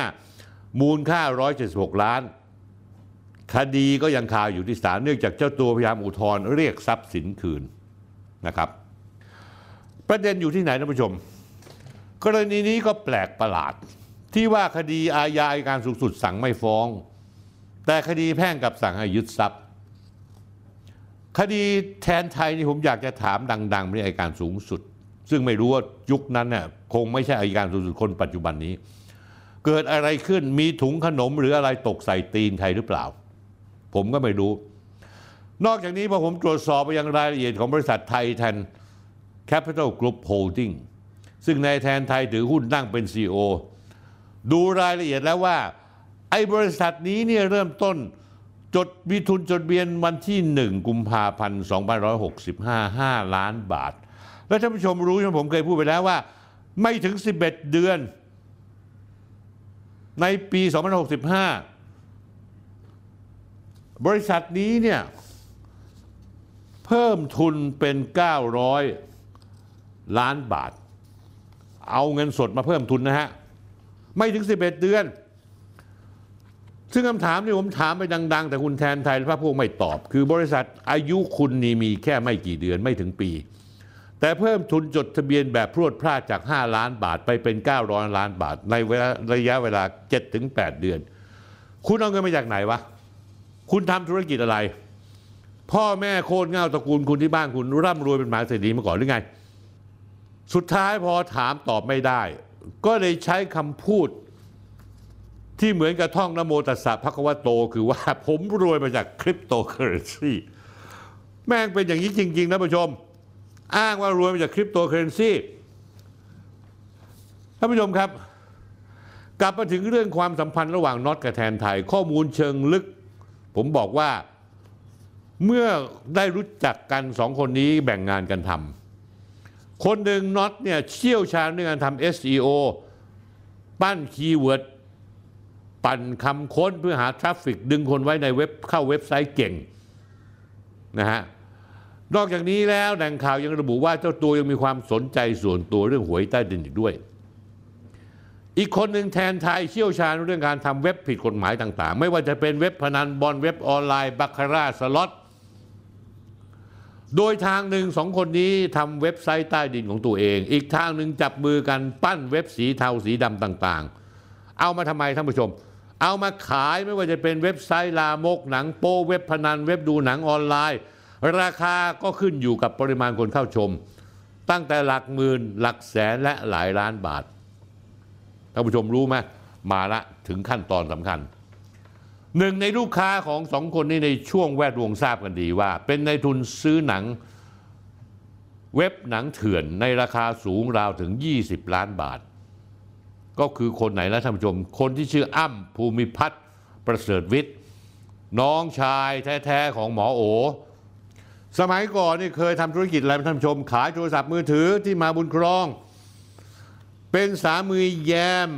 ธมนพันธ์พานุชิตพุทธิวงศ์อดีตนางเอกละครพื้นบ้านซึ่งเมื่อสิบหกธันวาคมสองพันห้าร้อยหกสิบห้าถูกกองบังคับการปราบปรามจับกุมข้อหาเปิดเว็บพนันออนไลน์เว็บโป๊ยึดทรัพย์สินเป็นบ้านรถหรูธนาคารกระเป๋าแบรนด์เนมรวมถึงเงินสดมูลค่ากว่าเจ็ดร้อยล้านบาทหลายท่านถามว่าแล้วนายแทนไทยเนี่ยทำไมถึงลอยนวลมาจนถึงวันนี้ท่านผู้ชมอย่าไปประหลาดใจตำรวจกองบัญชาการไซเบอร์ระดับใหญ่ๆคือคนที่ปกป้องนายแทนไทยอยู่ตลอดเวลาทั้งทั้งนี้นายแทนไทยสมควรที่จะถูกข้อหาเรื่องฟอกเงิน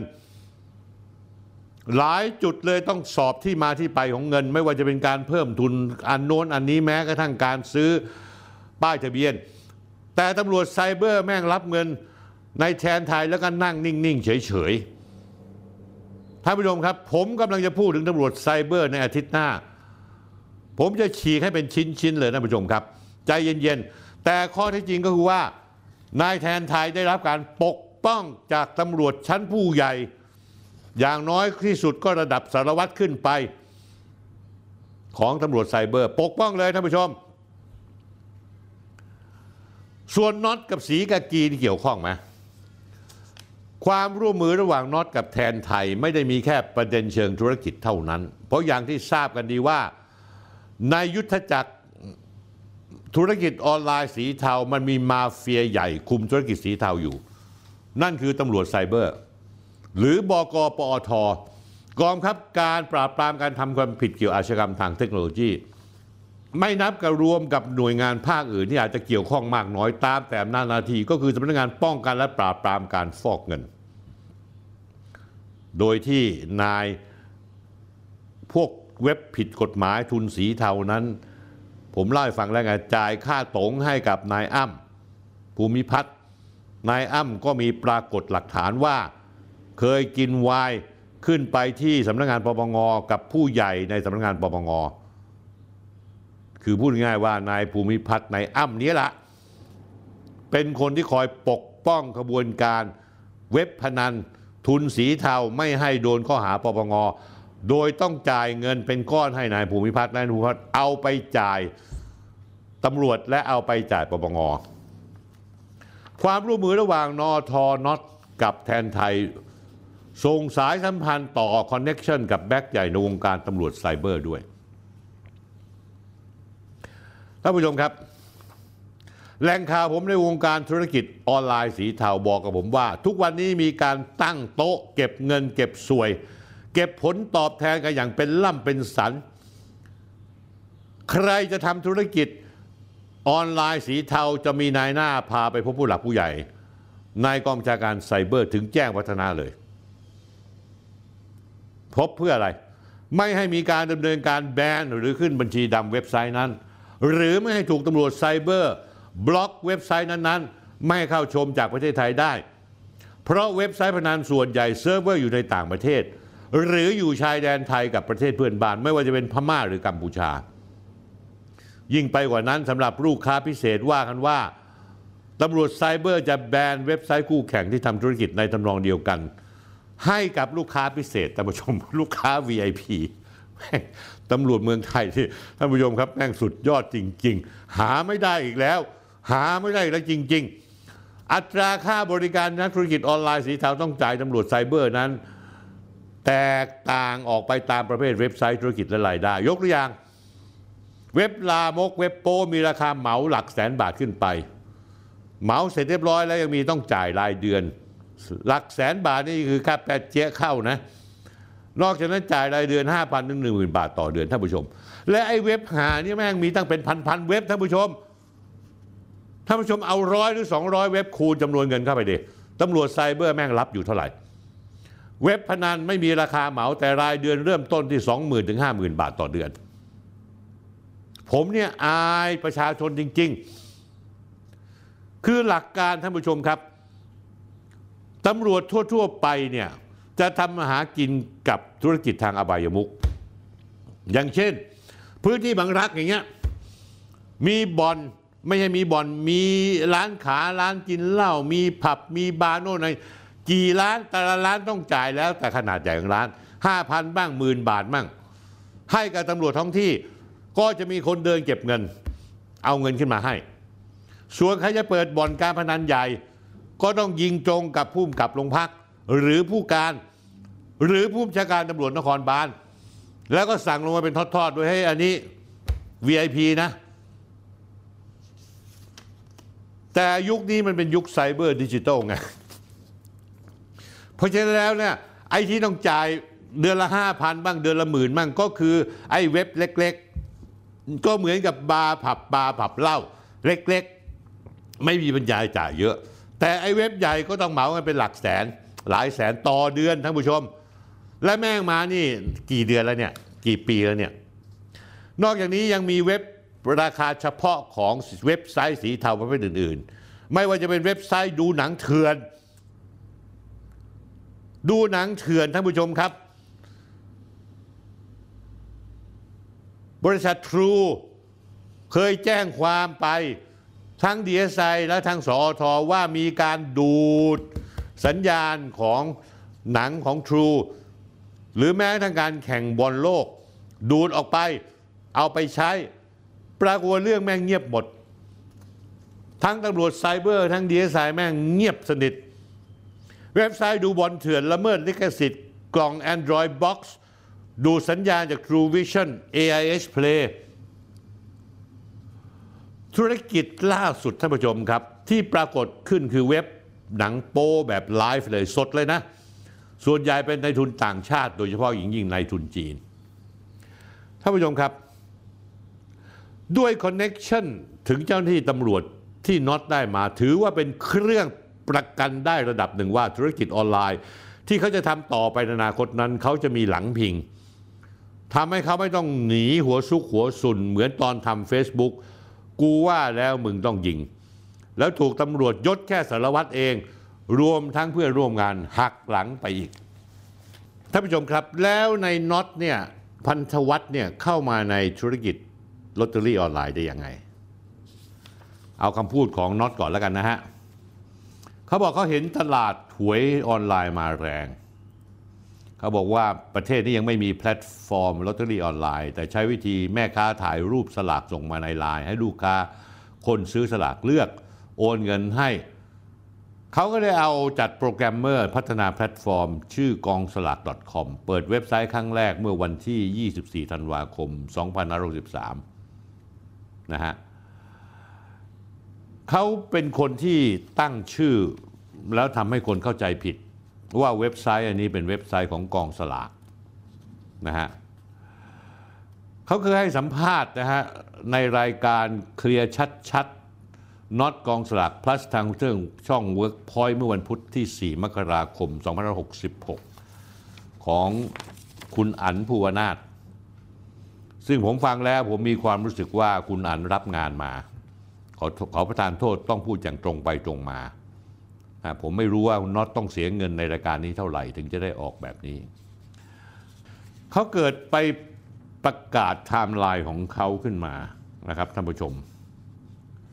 ในการเปิดแพลตฟอร์มการขายสลากกินแบ่งว่าสองปีที่แล้ววันที่สี่ธันวาคมนี่คือคำพูดของน็อตนะฮะสองพันห้าร้อยหกสิบสามระหว่างที่เขานั่งเขียนแผนงานที่กองผลงานแผนงานกองสลาก .com ที่วิลล่ามาร็อกปราณบุรีเขาบอกว่าทุกช่วงชีวิตมีเหนื่อยร้องไห้หมดตัวเป็นหนี้มีปัญหากับเจ้านายนายจ้างครอบครัวแย่แต่สุดท้ายทุกสิ่งอย่างก็เป็นการเรียนรู้เพื่อรอวันนี้โอกาสมีสำหรับทุกคนครับ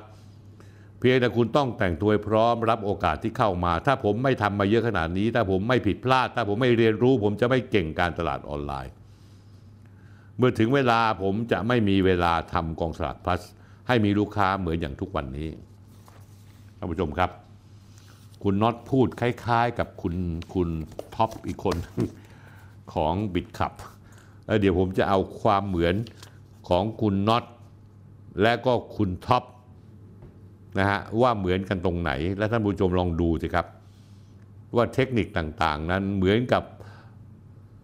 เอามาจากหนังสือเล่มเดียวกันเลยท่านผู้ชมครับเมื่อกองสลาก .com เปิดเว็บไซต์วันแรกยี่สิบสี่ธันวาคมสองพันห้าร้อยหกสิบสามเขาเริ่มขายได้ สองพัน ใบบอกเนื่องจากยังมีคนรู้จัก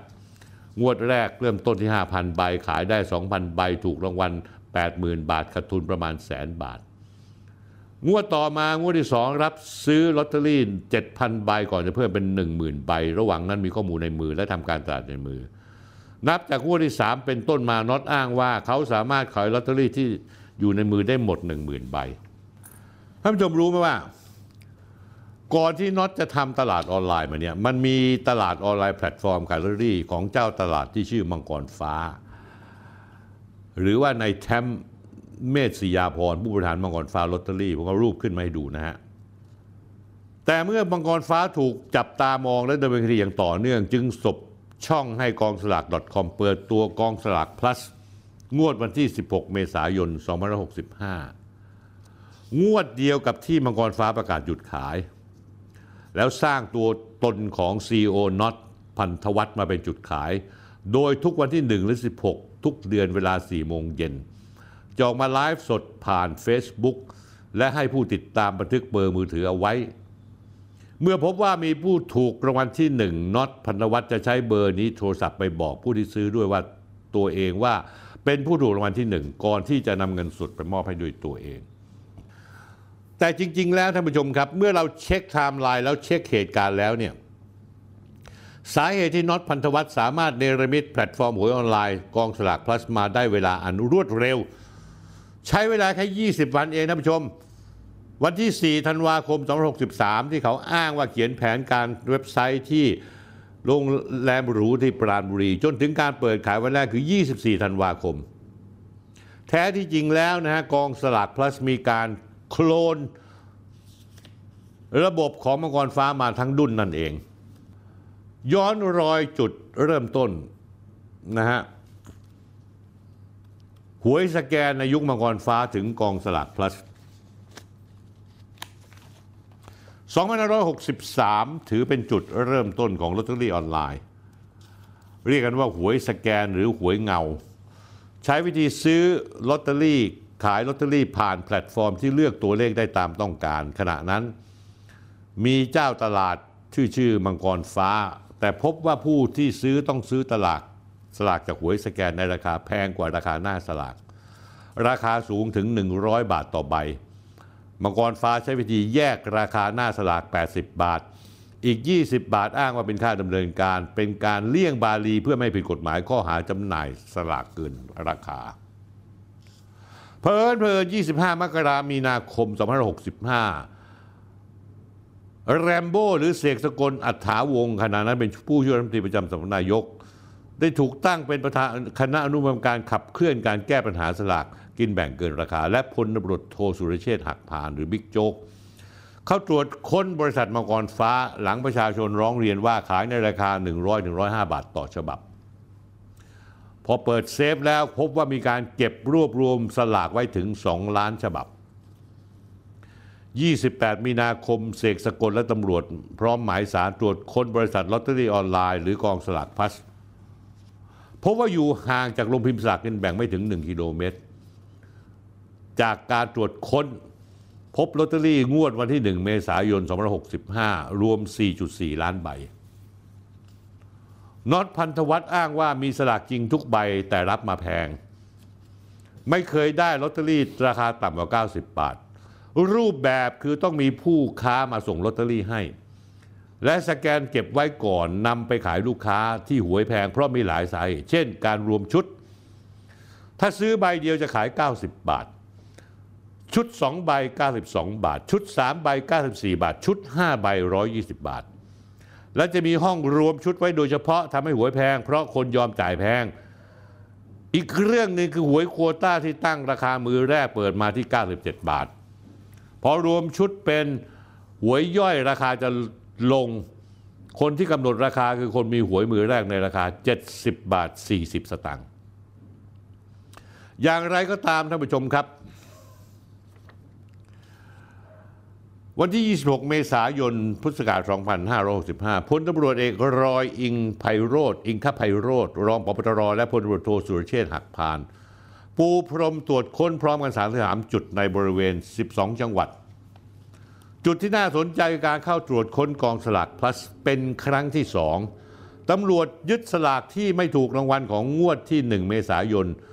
ประมาณ สี่ล้านเจ็ดแสนฉบับและงวดสิบหกเมษายนประมาณสี่ล้านฉบับรวมสองงวดมีจำนวนโควต้าเกือบ เจ็ดหมื่น โควต้าน็อตอ้างว่าตั้งใจจะขายลอตเตอรี่ในราคาเพียงแปดสิบบาทแต่เมื่อซื้อแล้วมีค่าสนับสนุนก็ตามแต่ลูกค้าจะสมทบทุนควรจะไปคุมราคาส่งหรือราคาต้นทุนมากกว่ามาตรวจสอบผู้ค้ารายย่อยนอกจากนี้แล้วตำรวจปราบปรามการกระทำความผิดในการคุ้มครองผู้บริโภคหรือที่เรียกว่าปคบทำการล่อซื้อลอตเตอรี่จากกองสลาก .com พบว่าแบ่งการจำหน่ายฉบับละแปดสิบบาทคิดค่าบริการยี่สิบบาทรวมเป็นหนึ่งร้อยบาทเกินกว่าราคาที่กฎหมายกำหนดจนกระทั่งยี่สิบเมษายนสองพันห้าร้อยหกสิบห้าปีที่แล้วน็อตพันธวัฒน์เข้าพบพนักงานสอบสวนปคบสารภาพท่านผู้ชมแล้วยอมยอมปรับเปรียบเทียบในขั้นสอบสวนท่านผู้ชมครับปรับแพงมากท่านผู้ชมครับ สองพันบาทและปรับในน็อตพันธวัฒน์ก็แพงชิบหายเลยคือ สองพันบาทผมได้ตั้งข้อสงสัยไอ้กองบังคับการปคบนี่แม่งคืออะไรกันแน่ท่านผู้ชมได้ข่าวว่าเรียกในน็อตไปพบอีกแล้วแต่ข่าวแจ้งมาลงในบอกจะเอาเรื่องเก่ามาดำเนินคดีก็ปรับอีกเหมือนเดิมแต่ต้องขยับสักนิดนึงเพื่อให้ตัวเองมีบทบาทบ้างแต่ดันทะลึ่งเอาเรื่องเก่าที่ค้างคาอยู่มาปรับหลังจากที่สลากงวดที่สิบหกเมษายนสองพันห้าร้อยหกสิบห้ามังกรฟ้าประกาศหยุดขายหายไปจากตลาดหวยสแกนในที่สุดแล้วกองสลากพลัสของน็อตก็ผงาดขึ้นมาแทนที่ท่านผู้ชมครับเรามาดูวิธีการทำตลาดและการสร้างตัวตนของน็อตเป็นที่รู้กันดีอยู่แล้วว่าน็อตกองสลากพลัส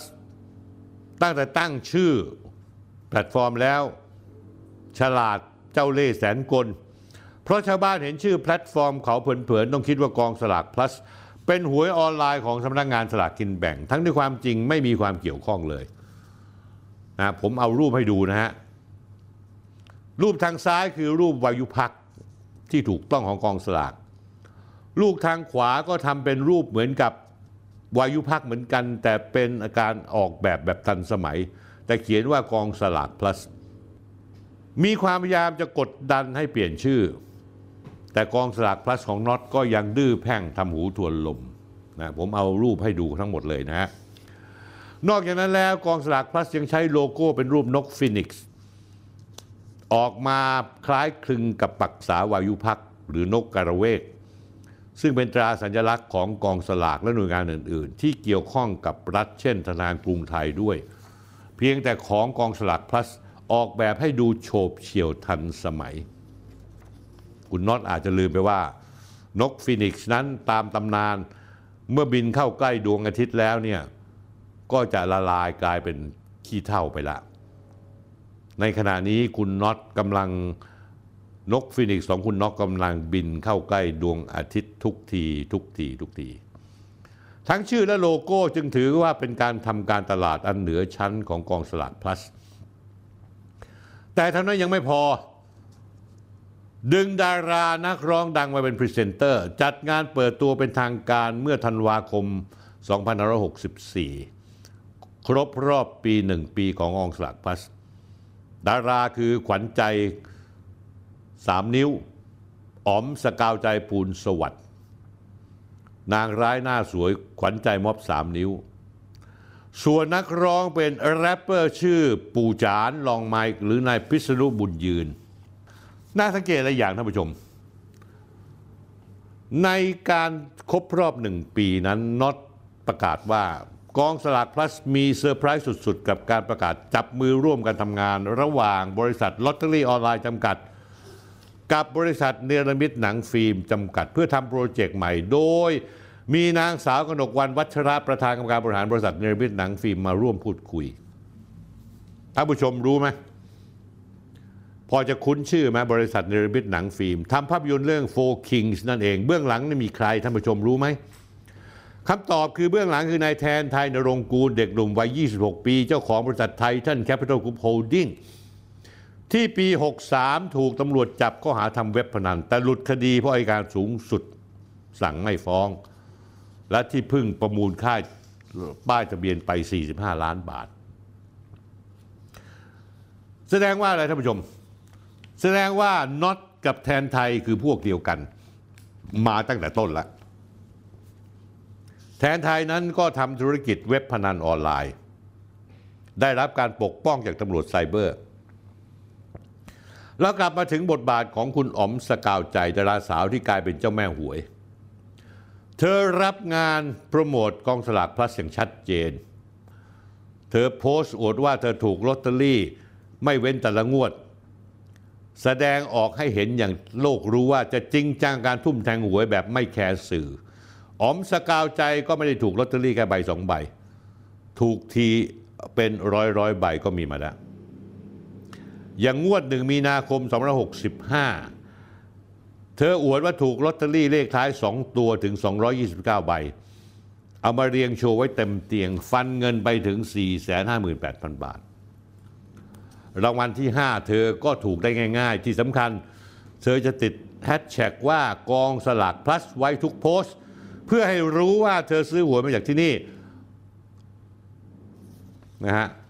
ท่านผู้ชมคงพอจะเห็นว่าวิธีการทำการตลาดของน็อตกองสลาก plus นั้นคล้ายๆกับใครแล้วท่านผู้ชมคิดดูให้ดีๆคล้ายๆใครติดโฆษณาเต็มบ้านเต็มเมืองเลยไปถึงต่างจังหวัดหัวเมืองใหญ่ๆอย่างเช่นจังหวัดชลบุรีซื้อแรปโฆษณารถประจำทางวิ่งทั่วกรุงเทพซื้อแรปของรถรถรถลอยฟ้า บี ที เอสทุ่มซื้อลิขสิทธิ์การถ่ายทอดสดรายการแข่งฟุตบอลรายการใหญ่อย่าง เอ เอฟ เอฟ Mitsubishi Cup ด้วยเงินกว่าเจ็ดสิบล้านบาทและช่วงพักครึ่งก็ยิงโฆษณาตัวเองแบบเต็มที่เป็นสปอนเซอร์ให้ทีมฟุตบอลทีมชาติไทยอีกไม่รู้กี่สิบล้านบาทแล้วยังคุยอีกว่าจะพยายามซื้อทีมฟุตบอลไทยในไทยลีกอีกด้วยน็อตบอกเขาใช้งบประมาณเนี่ยประมาณประมาณ สามสิบถึงสี่สิบ ล้านบาทต่อเดือนในการโฆษณายังไม่นับเงินที่ซื้อลิขสิทธิ์ถ่ายทอดฟุตบอล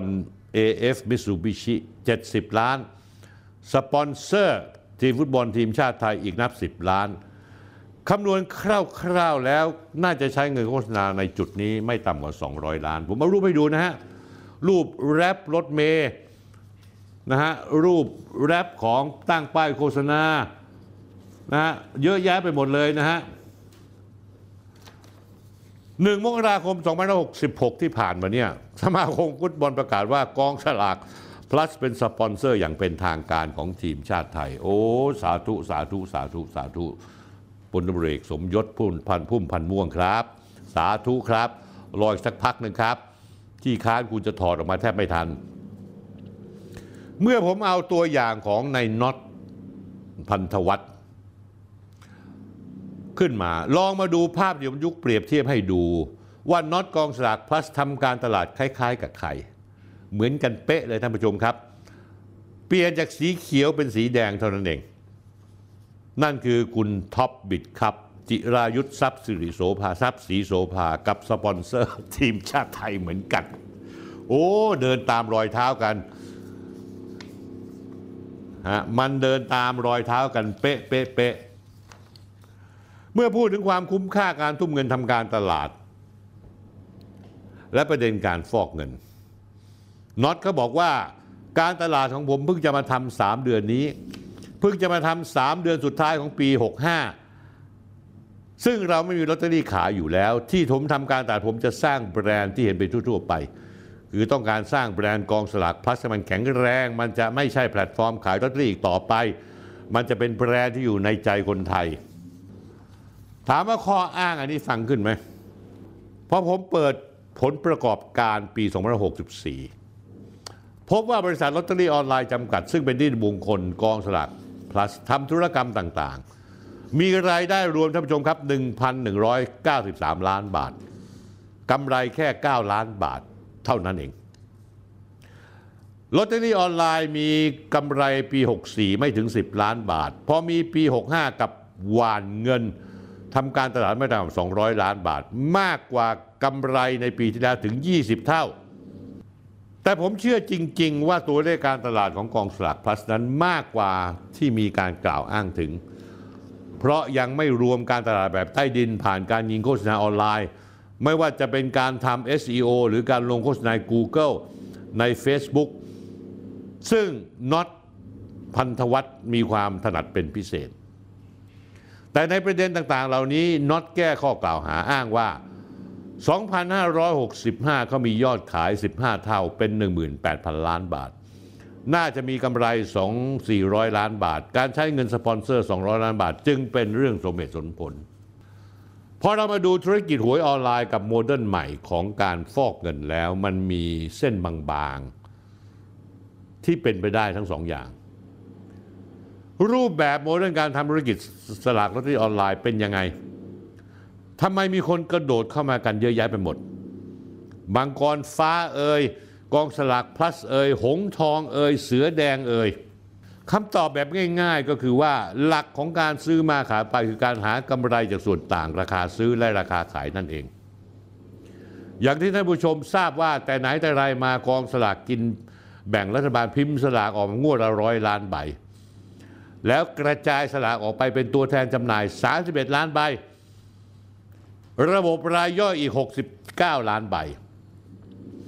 โมเดลการขายตามราคาจริงกำหนดไว้ที่กองสลากใบละแปดสิบบาทจะแยกแยะต้นทุนกำไรอย่างนี้ต้นทุนรับมาจากกองสลากคือเจ็ดสิบบาทพ่อค้าแม่ค้ากำไรสิบบาทแต่ถ้าขายสลากเกินราคาที่ใบละหนึ่งร้อยบาทหรือเลขชุดหารเฉลี่ยใบละหนึ่งร้อยยี่สิบ หนึ่งร้อยห้าสิบบาทหรือสูงกว่านั้นเพราะบางทีไปถึงใบละสองร้อยบาทดังเช่นที่เราเห็นอยู่ในปัจจุบันจากกำไรใบละสิบบาทจะพุ่งเป็นใบละสามสิบบาทห้าสิบบาทแปดสิบบาทหรือหนึ่งร้อยสามสิบบาททันที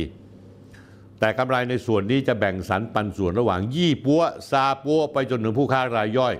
จำนวนเท่าไหร่ก็แล้วแต่ตกลงกันว่ากันว่าการบุกเบิกตลาดของมังกรฟ้าเดิมทีเชื่อกันว่าเจ้าของตัวจริงของแพลตฟอร์มมังกรฟ้าไม่ใช่เด็กหนุ่มแต่เป็นหนึ่งในเจ้าของโควต้าสลากที่จำหน่ายตามระบบตัวแทนจำหน่ายสามสิบเอ็ดล้านใบทำให้มังกรฟ้ามีสลากอยู่ในมืองวดและไม่ต่ำกว่าสองล้านฉบับสบายๆทำให้นายมังกรฟ้าที่อ้างว่าทำแพลตฟอร์มมาเพื่อขายฝากขายกองสลากกินแบ่งรัฐบาลซึ่งวางขายบนแพลตฟอร์มตัวเองในราคา หนึ่งร้อยสามถึงหนึ่งร้อยห้า บาทเล่นแร่แปรธาตุโดยอ้างราคาดังกล่าวแบ่งเป็นสามส่วนคือหนึ่งค่าสลากกินแบ่งแปดสิบบาทค่าธรรมเนียมยี่สิบบาทค่าสแกนจับเก็บ สามถึงห้า บาทท่านผู้ชมครับจากโมเดลเจ้าของโควต้ารายใหญ่มาขายสลากราคาหนึ่งร้อยสามบาทหนึ่งร้อยห้าบาทดังกล่าวจะเห็นว่าได้กำไรเหนาะเหนาะ ยี่สิบถึงสามสิบ บาทต่อใบไม่ต้องแบ่งกำไรให้ยี่ปัวซาปัวผู้ค้าส่งผู้ค้าเร่แต่อย่างใดถ้ามีการขายสลากงวดละสองล้านใบกำไรเป็นส่วนต่างอย่างต่ำ สี่สิบถึงหกสิบ ล้านบาทตกเดือนละ แปดสิบถึงหนึ่งร้อยยี่สิบ ล้านบาทท่านผู้ชมครับแต่ว่ารูปแบบการทำธุรกิจของกองสลากพลัสที่น็อตเปิดเผยต่อสาธารณะไม่ใช่อย่างนั้นเลยท่านผู้ชม วันที่สามสิบธันวาคมน็อตพันธวัฒน์แถลงข่าวชี้แจงระบุว่ากองสลากพลัสไล่ซื้อลอตเตอรี่จากตลาดสนามบินน้ำตลาดวังสะพุงที่เลยตลาดสี่แยกคอกวัวรวมทั้งผู้อื่นที่ซื้อขายกันอยู่แล้วในราคาใบละเก้าสิบแปดบาทแล้วมาขายต่อสองราคาราคาลอตเตอรี่เดี่ยวชุดละสองใบราคาหนึ่งร้อยบาทคือแปดสิบบาทบวกยี่สิบบาทค่าบริการรวมแวต เจ็ดเปอร์เซ็นต์ ลอตเตอรี่ชุดใหญ่ตั้งแต่สามใบขึ้นไปราคาหนึ่งร้อยห้าบาทเรียกได้ว่าส่วนต่างของกองสลากพลัสตามที่น็อตอ้างนั้นจริงๆแล้วบางมากเขาอ้างว่าเมื่อหักภาษีต้นทุนต่างๆแล้วกำไรตกเพียงใบละ สามถึงสี่ บาทก่อนหักค่าใช้จ่ายเท่านั้นเองผมจะเอาไทม์ไลน์ของการทำงานของน็อตและทีมงานสลากพลัสกองสลากพลัสในแต่ละงวดมาให้ท่านผู้ชมดูสลากที่ออกรางวัลในวันที่สิบหกของทุกเดือนเขาจะเริ่มไล่ซื้อสลากทุกวันที่สามโดยจะได้ลอตเตอรี่ในวันถัดมาหรือไล่ซื้อล่วงหน้าก่อนสลากออกประมาณสิบกว่าวันข้อสองสำหรับการบริหารเงินสำหรับซื้อขายลอตเตอรี่ต่องวดต่องวดท่านผู้ชมต้องใช้เงิน หนึ่งพันสองร้อย ล้านถึง หนึ่งพันสี่ร้อย ล้านบาทในการซื้อสลากโดยวันแรกจะได้หกล้านใบตีเป็นเงินหกร้อยล้านบาทขายได้ก็เอาเงินมาหมุนเวียนซื้อขายไปวิธีการดังกล่าวน็อตอ้างว่าทำให้ตัวเองไม่ใช่นายทุนเพียงคนเดียวที่ได้กำไรเพราะตนยังเป็นพ่อค้าที่ไปซื้อตลาดมาจากผู้อื่นโดยไม่ได้แทรกแซงกลไกตลาดอาจเข้าข่ายผิดเงื่อนไขสัญญาเรื่องขายยกเล่มแต่เขาไม่ได้ซื้อกับเจ้าของโควต้าแรกเปิดบริษัท สองพันห้าร้อยหกสิบสาม น็อตอ้างว่าซื้อมา สองพันสองร้อยแปดสิบห้า ใบก่อนเพิ่มขึ้นต้องเอารถบ้านไปจำนองเพื่อนำเงินมาทุนมาหมุนเวียนในบริษัทก่อนที่จะมีหุ้นส่วนเข้ามา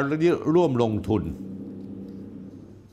เปรียบเทียบได้กับร้านสะดวกซื้อที่นำสินค้าไปฝากขายทำให้ลูกค้ามีสลากในมือมาฝากขายงวดล่าสุดทั้งหมด สิบสามจุดแปด ล้านใบท่านผู้ชมครับแล้วเงินทุนของ ซี อี โอ น็อตกองสลากพลัสเนี่ยมาจากไหนล่ะท่านผู้ชมประเด็นสำคัญนะท่านผู้ชมครับคือสื่อมวลชนส่วนใหญ่มองข้ามไม่มีใครมาเจาะลึกเลยว่าเงินหกร้อยล้านบาทที่มีการนำข้าหมุนเวียนกลายเป็น หนึ่งพันสามพันสี่ร้อย ล้านบาทเพื่อซื้อสลากสิบกว่าล้านใบแต่ละงวดของนักนะมาจากไหนมีที่มาที่ไปอย่างไงสื่อมวลชนส่วนใหญ่ไม่ค้นหาข้อมูล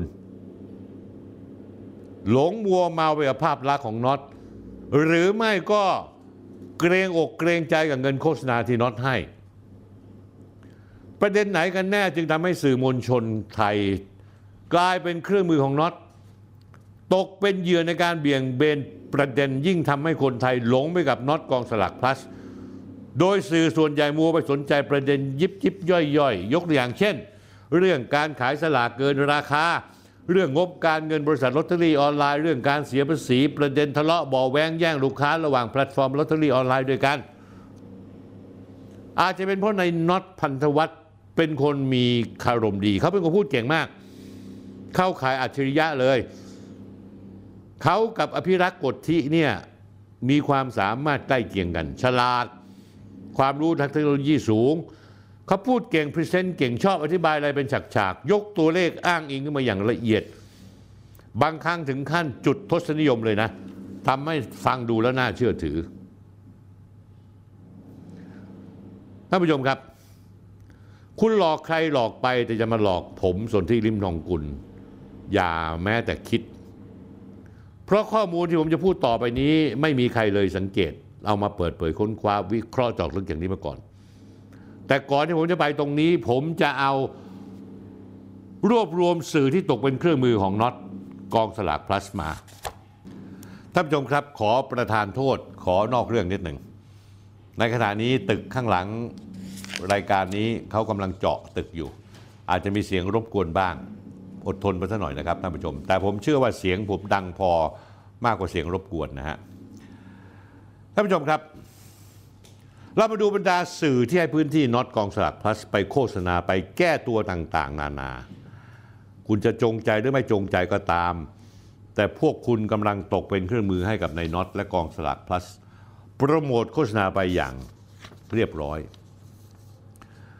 เริ่มจากหนังสือพิมพ์ไทยรัฐก่อนธันวาคมสองพันห้าร้อยหกสิบห้าปล่อยให้กองสลากพลัสซื้อโฆษณาหุ้มปกหนังสือในวาระครบสองปีของกองสลากพลัสรายการคุณวูดดี้สามสิบกันยายนนายน็อตไปออกรายการวูดดี้อินเทอร์วิวนายวุฒิธรมิลินทจินดาในหัวข้อเคลียร์ชัดจัดทุกเต็มทุกประเด็นพิสูจน์วงการลอตเตอรี่ไม่ใช่วงการมาเฟียเผยเรื่องราวเบื้องหลังวงการลอตเตอรี่รายการตีสิบช่องสามของคุณวิทยวัฒน์สุนทรวิเนศท่านผู้ชมครับผมขอพูดถึงรายการตีสิบคุณวิทยวัฒน์หน่อยไม่เข้าใจเหมือนกันว่าทำไมรายการนี้ต้องเป็นรายการสำคัญที่บรรดาอาชญากรที่ผิดกฎหมายหรือแก๊งแชร์ลูกเสื้อทั้งหลายชอบมาออกสร้างโปรไฟล์ตัวเองให้ดูน่าเชื่อถือในสายตาของประชาชนท่านผู้ชมไล่กับผมไปดิเบนซ์เรซิ่งอย่างเงี้ยอัครกิจวรโรจน์เจริญเดชเครือข่ายฟอกเงินพ่อค้าชาวลาวไซสนะแก้วพิมพาก็มาออกตีสิบนัตตี้ลีอานัทมนต์คงจักรเน็ตไอดอลที่ต่อมาทำตัวเป็นแชร์ลูกโซ่เล่นหุ้นโกงเงินเหยื่อไปกว่า สองพันล้านบาทแล้วหลบหนีไปมาเลเซียอีกหลายต่อหลายคนโดยกรณีของน็อตกองสลากพลัสก็เช่นกันรายการตีสิบทางช่องสามของคุณวิทยวัฒน์สัมภาษณ์น็อตชูประเด็นว่าเป็นคนที่ประสบความสำเร็จในการทำธุรกิจแบบสุดๆบนโลกออนไลน์อุตสาห์พาดหัวรายการตอนนี้ว่าเปิดเบื้องลึกของเจ้าพ่อกองสลากพลัสที่เริ่มต้นชีวิตด้วยวงจรสีเทาตั้งแต่อายุสิบเจ็ดปีแต่อะไรคือจุดเปลี่ยนจากคนหลงผิดให้ประสบผลสำเร็จได้คือรายการคุณวิทยวัฒน์ตีสิบสัมภาษณ์อวยสุดๆส่วนคุณน็อตจะจ่ายเงินหรือไม่จ่ายเงินให้ได้ออกรายการนั้นผมไม่รู้แต่ถ้าไม่มีผลประโยชน์เข้ามาชักจูงให้รายการนี้เชิญคุณน็อตที่มากพอผมว่าเขาคงไม่คุณน็อตออกรายการนี้แต่ปรากฏว่าหลังจากออกรายการไปมีผู้ชมในโลกโซเชียลเข้ามาคอมเมนต์ทางลบต่อตัวนายน็อตกันเยอะเกี่ยวกับประวัติชีวิตที่เปิดเผยว่าเคยค้ายาทำเว็บโป้เว็บพนันรวมทั้งความคิดเห็นทางลบต่อธุรกิจของกองสลากพลัสท่านผู้ชมครับที่น่าสงสัยต่อไปอีกคือหลังจากออกรายการที่สิบมาแล้วรอบหนึ่งยี่สิบเจ็ดธันวาคมน็อตสลากพลัสออกอีกรอบหนึ่งตีสิบเพื่อแก้ภาพลักษณ์และตอบโต้ชาวเน็ตเหล่านั้นทันทีทำเหมือนกับว่านายน็อตจะออกตีสิบเมื่อไหร่ก็ได้ตอนไหนก็ได้คุณนิทวัฒน์วิทยวัฒน์พร้อมจะเปิดเวทีให้ทันทีคุณวิทยวัฒน์ครับถ้าจะออกรายการคุณนี้ต้องเสียเงินเท่าไหร่เนี่ยผมจะได้จำเอาไว้เป็นมาตรฐานมีใครเข้ามาถามผมไม่ได้บอกได้เอ้ยคุณวิทยวัฒน์ก็รับออกเลยจ่ายเงินเท่านี้ทำให้ออกเลยจอกกี่ครั้งก็ได้ครั้งหนึ่งก็จ่ายเงินมาเท่านี้คุณวิทยวัฒน์คุณเป็นสื่อมวลชนที่อายุมากแล้วนะคุณอายุน้อยผมก็ไม่กี่ปีเองแต่คุณเคยพิจารณาหรือเปล่ารายการตีสิบคุณช่วงหลังๆเนี่ยแทบจะไม่มีคนดูเลยนะดูเรตติ้งแล้วแย่ผมไม่รู้ว่าเป็นเพราะอะไรแต่ผมเป็นห่วงคุณมากรายการตีสิบของคุณน็อตกองสลักพลัสแตกต่างจากรายการช่องสามอีกรายการหนึ่งชื่อโหนกระแสคุณคุณหนุ่มกัญชัยมาเชิญคุณน็อตออกรายการหลายครั้งแต่เป็นการเชิญมาเพื่อตอบประเด็นข้อสงสัยเรื่องราวที่มันเป็นตกเป็นข่าวและมีประโยชน์ต่อสังคมรายการโหนกระแสวันที่สามมกราคมท่านผู้ชมครับระหว่างนายน็อตกองสลากพลัสกับวีหงทองที่เปิดประเด็นโจมตีกันผ่านโซเชียลออกรายอีกครั้งท่านผู้ชมรู้มามีการหลุดข้อมูลสำคัญอะไรออกมาบ้างเมื่อวันที่สี่มกราคมสองพันห้าร้อยหกสิบหกนายน็อตมาออกรายการเคลียร์ชัดชัดช่องเวิร์กพอยต์ของนายอั๋นภูวนาถคุณผลินเพื่อตอบข้อกล่าวหาทั้งหมดที่กำลังเป็นกระแสอยู่ฟังเผินๆดูเหมือนจะเป็นรายการสัมภาษณ์เชิงข่าวแต่พอมีตอนหนึ่งที่พอน็อตพันธวัฒน์บอกว่าตั้งใจจะปั้นบริษัทเข้าตลาดทรัพย์ให้ได้คุณอั๋นถึงกับพูดติดตลกกึ่งกึ่งตลกว่า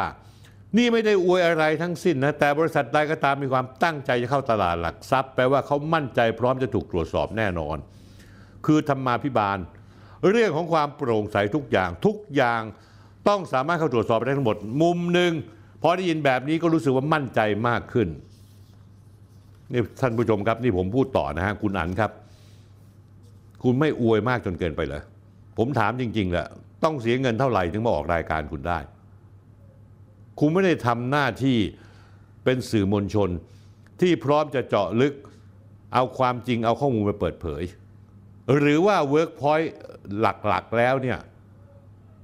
เป็นคนประเภทนี้กันซะส่วนใหญ่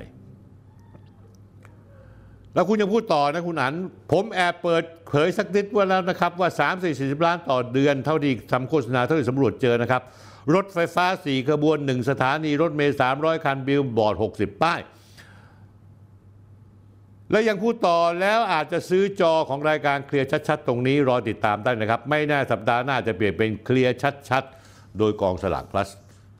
คุณพูดเองนะครับคุณปัญญานิรันดร์กุลซึ่งผมรู้จักดีคุณสร้างเวิร์กพอยต์มาตั้งนานหยาดเหงื่อทุกเม็ดคุณจะรับโฆษณาจากกองสลากพลัสจริงๆหรือเป็นแค่การพูดเล่นขำๆเพราะว่าเมื่อหน้ากากนักธุรกิจหวยออนไลน์ของน็อตถูกฉีกออกมาแล้วผมยังไม่แน่ใจคุณยังอยากได้เงินเขาอยู่หรือเปล่า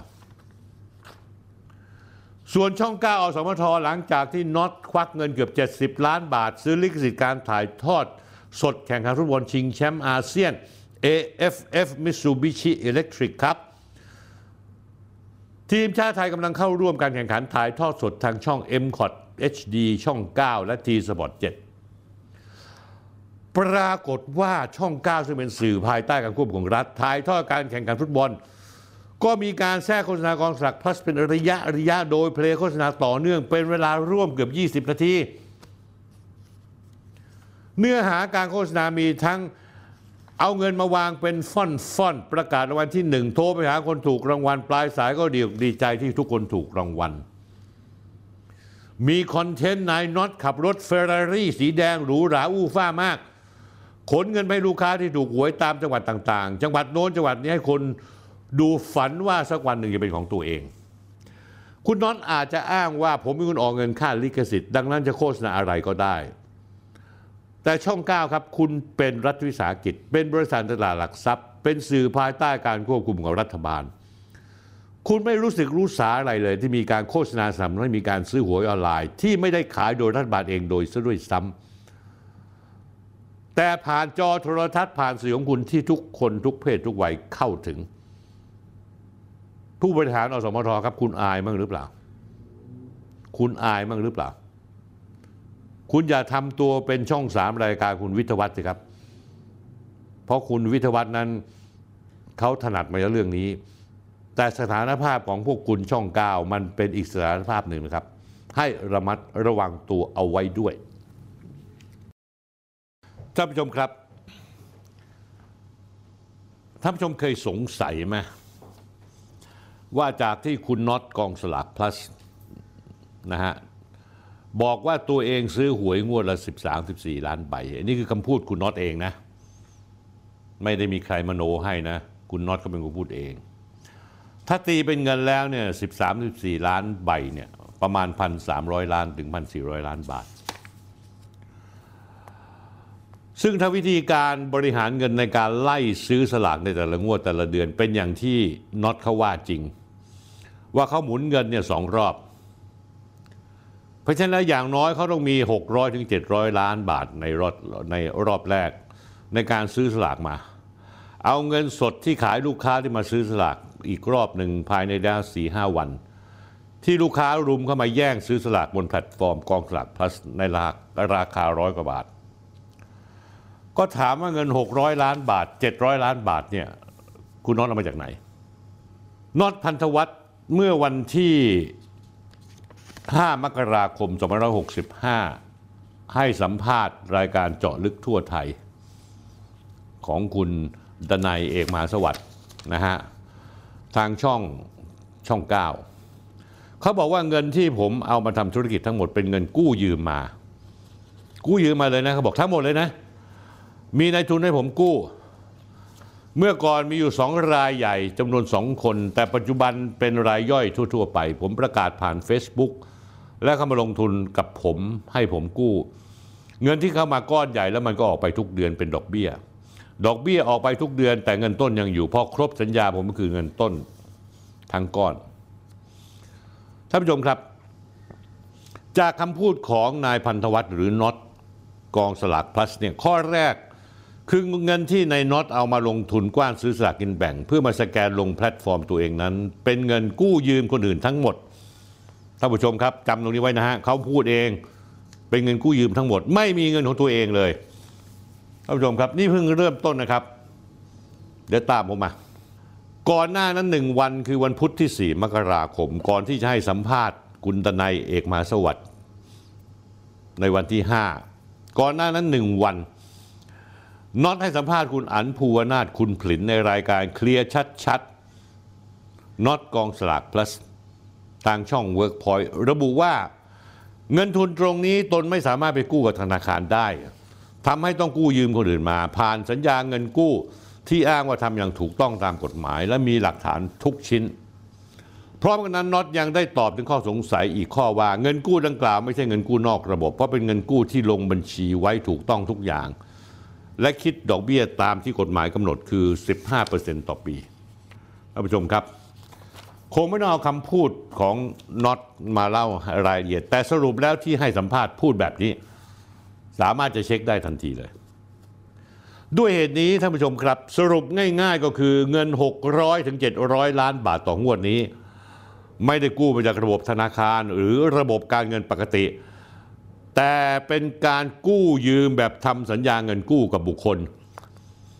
หรือกับนิติบุคคลที่ไว้ใจในตัวน็อตพันธวัฒน์ท่านผู้ชมครับและต้องไว้ใจมากๆด้วย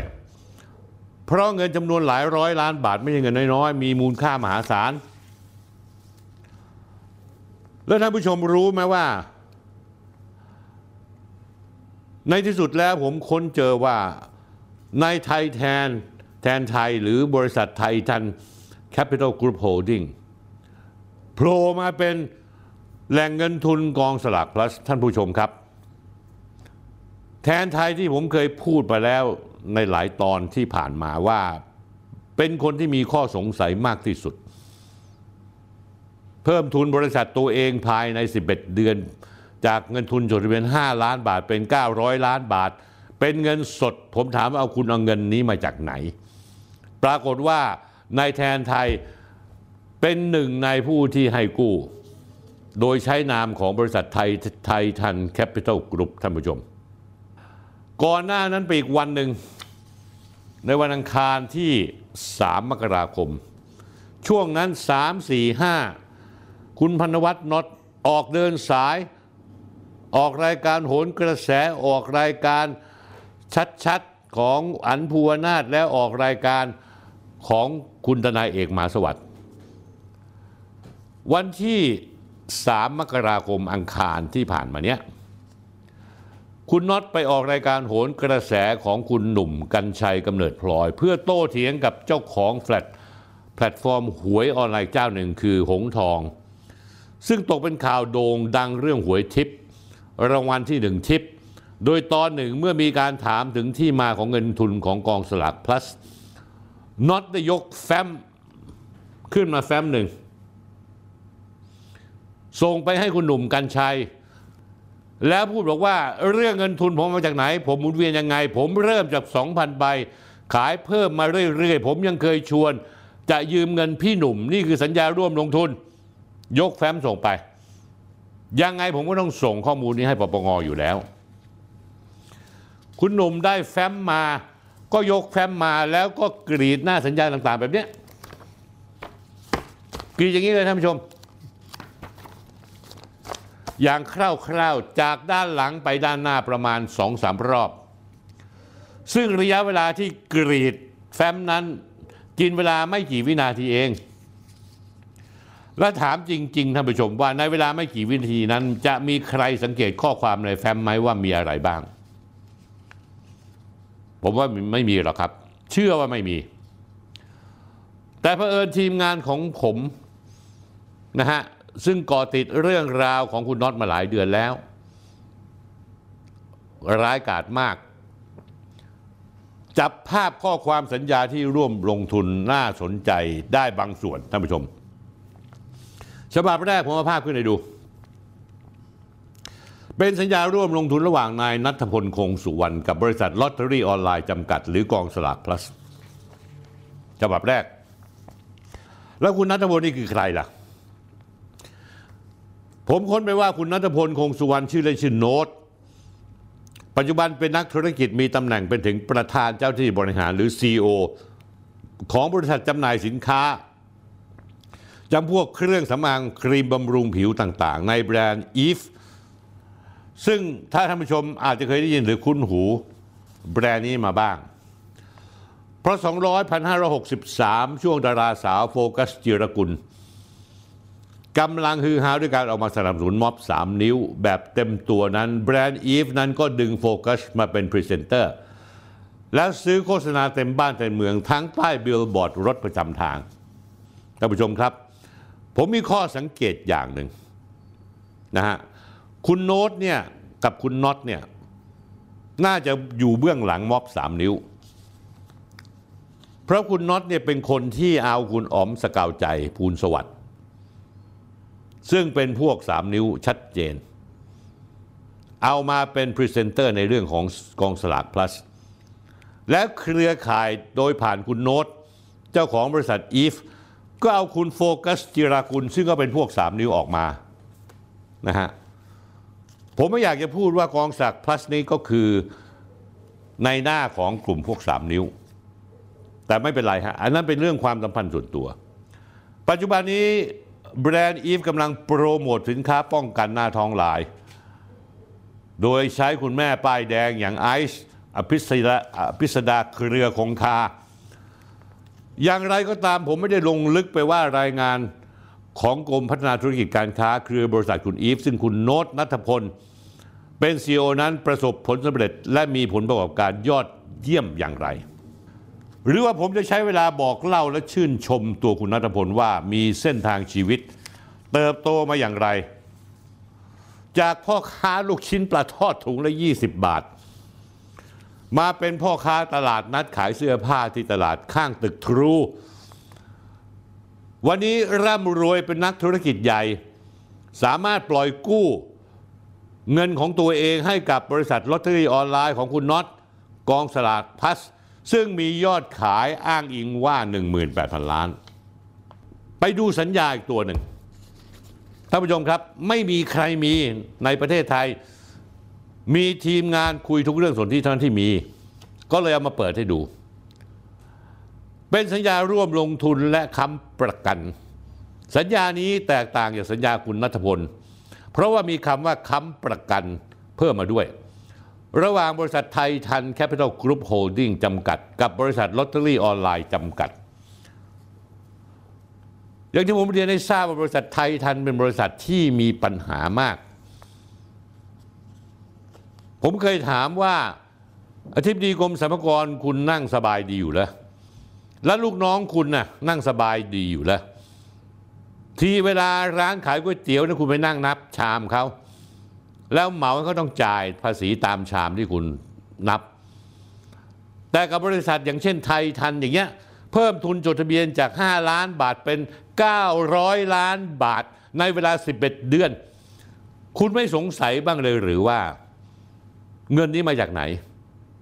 เสียภาษีถูกต้องหรือเปล่าที่มาที่ไปของเงินนั้นคุณต้องตามไปเก็บภาษีสิครับคุณแทนไทยนรงกูลเจ้าของบริษัทไทยทันโฮลดิ้งกรุ๊ปอายุยี่สิบหกปีเองสองปีที่แล้วสองพันห้าร้อยหกสิบสามเคยถูกจับข้อหาเปิดเว็บพนันฟุตบอลที่มีเงินหมุนเวียนเป็นหมื่นล้านแต่หลุดคดีอย่างมีปาฏิหาริย์ทุกวันนี้ยังมีเงินร่ำรวยเป็นพันล้านจนเอาเงินไปหว่านประมูลซื้อทะเบียนรถเลขสวยได้ในราคาสี่สิบห้าล้านบาทได้ไงคุณแทนไทยเป็นคนที่ต้องตั้งข้อสงสัยเอาไว้เลยว่าร่ำรวยมาได้ยังไงท่านผู้ชมครับถ้าท่านผู้ชมเอาเงินสี่สิบห้าล้านบาทไปประมูลทะเบียนรถเป็นไม่ได้ไหมท่านผู้ชมต้องมีเงิน มากกว่าสี่สิบห้าล้านบาทอย่างน้อยที่สุด ยี่สิบถึงสามสิบเท่าก็คือพันกว่าล้านบาทหรือห้าสิบเท่า สองพัน กว่าล้านบาทเหมือนคนคนหนึ่งอะถ้ากัดฟันจะซื้อตัดสินใจจะซื้อ Ferrari คันละสามสิบห้าล้านบาทคำถามมีอยู่ว่าทำไมถึงซื้อรถราคาสามสิบห้าล้านบาทได้แสดงว่าตัวเองต้องมีเงินเป็นพันล้านถึงสามารถจะเจียดเงินสามสิบห้าล้านบาทมาซื้อได้ท่านผู้ชมครับนี่คือข้อแตกต่างกันถ้าไปสังเกตว่าเศรษฐีหรือคนที่ตระกูลร่ำรวยมีเงินหรือมีธุรกิจที่ถูกต้องหรือเจ้าของบริษัท True หรืออย่างคุณสุภชัยคุณคุณคุณสุภชัยเจียวรานนท์ผมไม่เห็นท่านต้องไปซื้อ Ferrari เลยแม้เนี่ยท่านก็ใช้รถโฟล์คตู้คันหนึ่งหรือลูกหลานท่านก็ใช้รถอย่างดีก็ Benz เพราะคนพวกนี้มีเงินมากแต่ใช้เงินเป็นและไม่อวดรวยคุณแทนไทยยังเป็นเจ้าของบริษัทไทยทันอย่างที่ผมเรียนให้ทราบนะฮะเพิ่มทุนมาโดยที่เงินเพิ่มทุนตั้งร่วมเกือบเก้าร้อยล้านบาทเป็นเงินสดไม่ร่วมมาจากไหนผมเนี่ยไม่ได้ทึกทักหรือกล่าวหาเองนะครับแต่ท่านผู้ชมลองเชื่อมโยงเส้นเวลาหรือที่เรียกว่าไทม์ไลน์การก่อตั้งและเพิ่มทุนของบริษัทไทยทันแคปิตอลกรุ๊ปโฮลดิ้งของนายแทนไทยในช่วงปี สองพันห้าร้อยหกสิบห้า ปีที่แล้วกับการพังอาจขึ้นมาของแพลตฟอร์มกองสลากพลัสของนายน็อตพันธวัฒน์ในห่วงเวลาเดียวกันก็พบว่ามีความสอดคล้องกันอย่างมีนัยยะสำคัญคือบริษัทลอตเตอรี่ออนไลน์ก่อตั้งเมื่อวันที่ เก้าธันวาคมสองพันห้าร้อยหกสิบสามปลายปี สองพันห้าร้อยหกสิบสี่ฉลองครบรอบหนึ่งปีก็มีการประกาศจับมือร่วมกันทำงานระหว่างบริษัทลอตเตอรี่ออนไลน์จำกัดกับบริษัทเนรมิตหนังฟิล์มซึ่งเป็นบริษัทในเครือของไทยทันเพื่อทำโปรเจกต์ใหม่ท่านผู้ชมครับตามผมมาตั้งแต่มีนาคมถึงเมษายนสองพันห้าร้อยหกสิบห้ากองสลากพลัสมีชื่อเสียงโด่งดังยึดตลาดหวยออนไลน์มาจากมังกรฟ้าพังอาจขึ้นเป็นเบอร์หนึ่งในตลาดหวยออนไลน์ได้อย่างเต็มตัวมียอดขายต่อเนื่องจากหลักแสนเป็นหลักล้านหลักสิบล้านหลักร้อยล้านหลักพันล้านเวลาเดียวกันบริษัทไทยทันแคปิตอลกรุ๊ปก็เพิ่มทุนจดเวียนจากห้าล้านบาทในวันที่หนึ่งกุมภาพันธ์หกห้าเพิ่มไปเรื่อยๆหนึ่งเดือนหนึ่งมีนาคมหกห้าเพิ่มจุดจดทะเบียนอีกห้าร้อยล้านเป็นห้าร้อยห้าล้านสิบสองกันยายนหกห้าเพิ่มจุดจดทะเบียนอีกสามร้อยเก้าสิบห้าล้านบาทเป็นเก้าร้อยล้านบาทเงินสดทั้งนั้นท่านผู้ชมทั้งนี้ทั้งนั้นคุณน็อตครับคุณแทนไทยครับผมไม่ได้กล่าวหาคุณว่าคุณทำอะไรผิดกฎหมายหรือกำลังฟอกเงินอยู่นะครับผมแค่ตั้งข้อสังเกตว่าสิ่งที่คุณทำนั้นมีประเด็นที่คุณต้องนำไปชี้แจงเจ้าหน้าที่รัฐไม่ว่าจะเป็นกรมสอบสวนคดีพิเศษ ดี เอส ไอ ปปง.รวมทั้งเจ้าหน้าที่ทั้งหลายที่กำลังจับตาดูพวกคุณอยู่อย่างใกล้ชิดจากอาการหิวแสงและชอบโชว์ออฟของพวกคุณยี่สิบแปดธันวาคมสองพันห้าร้อยหกสิบห้าพลเอกประยุทธ์จันทร์โอชาได้เรียกผู้บริหารสำนักงานสลากกินแบ่งรัฐบาลเข้ามาหารือถึงการทำธุรกิจของกองสลากพลัสหลังจากคุณน็อตพันธวัฒน์ระบุว่าบริษัทเองมียอดขายสูงถึง หนึ่งหมื่นแปดพันล้านบาทขอให้ผู้บริหารกองสลากประสานงานหน่วยงานที่เกี่ยวข้องเช่นปปง ดี เอส ไอ ตำรวจรวมทั้งหน่วยงานต่างๆที่เกี่ยวข้องร่วมมือกันตรวจสอบโดยเฉพาะเส้นทางการเงินว่ามีความเป็นมาอย่างไรและได้สั่งการให้ผู้ที่เกี่ยวข้องทั้งหมดตรวจสอบให้เสร็จภายในสิบห้าวันรายงานผลให้ทราบคงจะไม่นานละคุณน็อตครับเผอิญสัปดาห์นี้เนี่ยวันเนี้ยผมรู้ว่าคุณมีนัดกับกรมสอบสวนคดีพิเศษ ดี เอส ไอ เพื่อไปให้ข้อมูลเกี่ยวกับการฟอกเงินสัปดาห์ที่แล้วครับเมื่อวันพุธที่สี่มกราคมสองพันห้าร้อยห้าสิบหกในระหว่างที่คุณกำลังออกมาให้สัมภาษณ์หลั่นล้ามากกับทีวีเพื่อเคลียร์ตัวเอง ทาง ดี เอส ไอ นั้นได้ดำเนินการสืบสวนสอบสวนเส้นทางการเงินของผู้กระทำผิดเกี่ยวกับยาเสพติดแก๊ง call center พนันออนไลน์และอื่นๆเขามุ่งเน้นไปยังบุคคลที่ทำหน้าที่ในการยักยอกยักย้ายถ่ายเททรัพย์สินหรือฟอกเงินให้กลุ่มอาชญากรรมซึ่งศูนย์อาชญากรรมยาเสพคดียาเสพติดได้ดำเนินการเป็นคดีพิเศษที่ สองแปดแปดทับสองห้าหกห้า เขาทำงานมาสองปีฮะท่านผู้ชมคุณน็อตครับเขาค้นคว้ามาสองปีเขาสอบสวนเพราะว่ากลุ่มบุคคลที่ทำหน้าที่ในการโอนรับโอนหรือแปรสภาพทรัพย์สินคือฟอกเงินให้กับอาชญากรรมที่ผิดกฎหมายหลายประเภทโดยการจัดหาบัญชีบุคคลทั่วไปเปิดบัญชีธนาคารให้ซึ่งในวงการเขาเรียกว่าบัญชีม้าจากนั้นก็จะทำการควบคุมบัญชีธนาคารดังกล่าวด้วยการเบิกถอนเงินสดแล้วนำไปส่งมอบให้กับกลุ่มอาชญากรที่ใช้บริการโดยเรียกเก็บค่าบริการเป็นเงินเปอร์เซ็นต์จากยอดยอดเงินที่เบิกถอนได้มีหนำซ้ำยังมีบริการหลังการขายด้วยการติดตามทวงเงินกลุ่มลูกค้า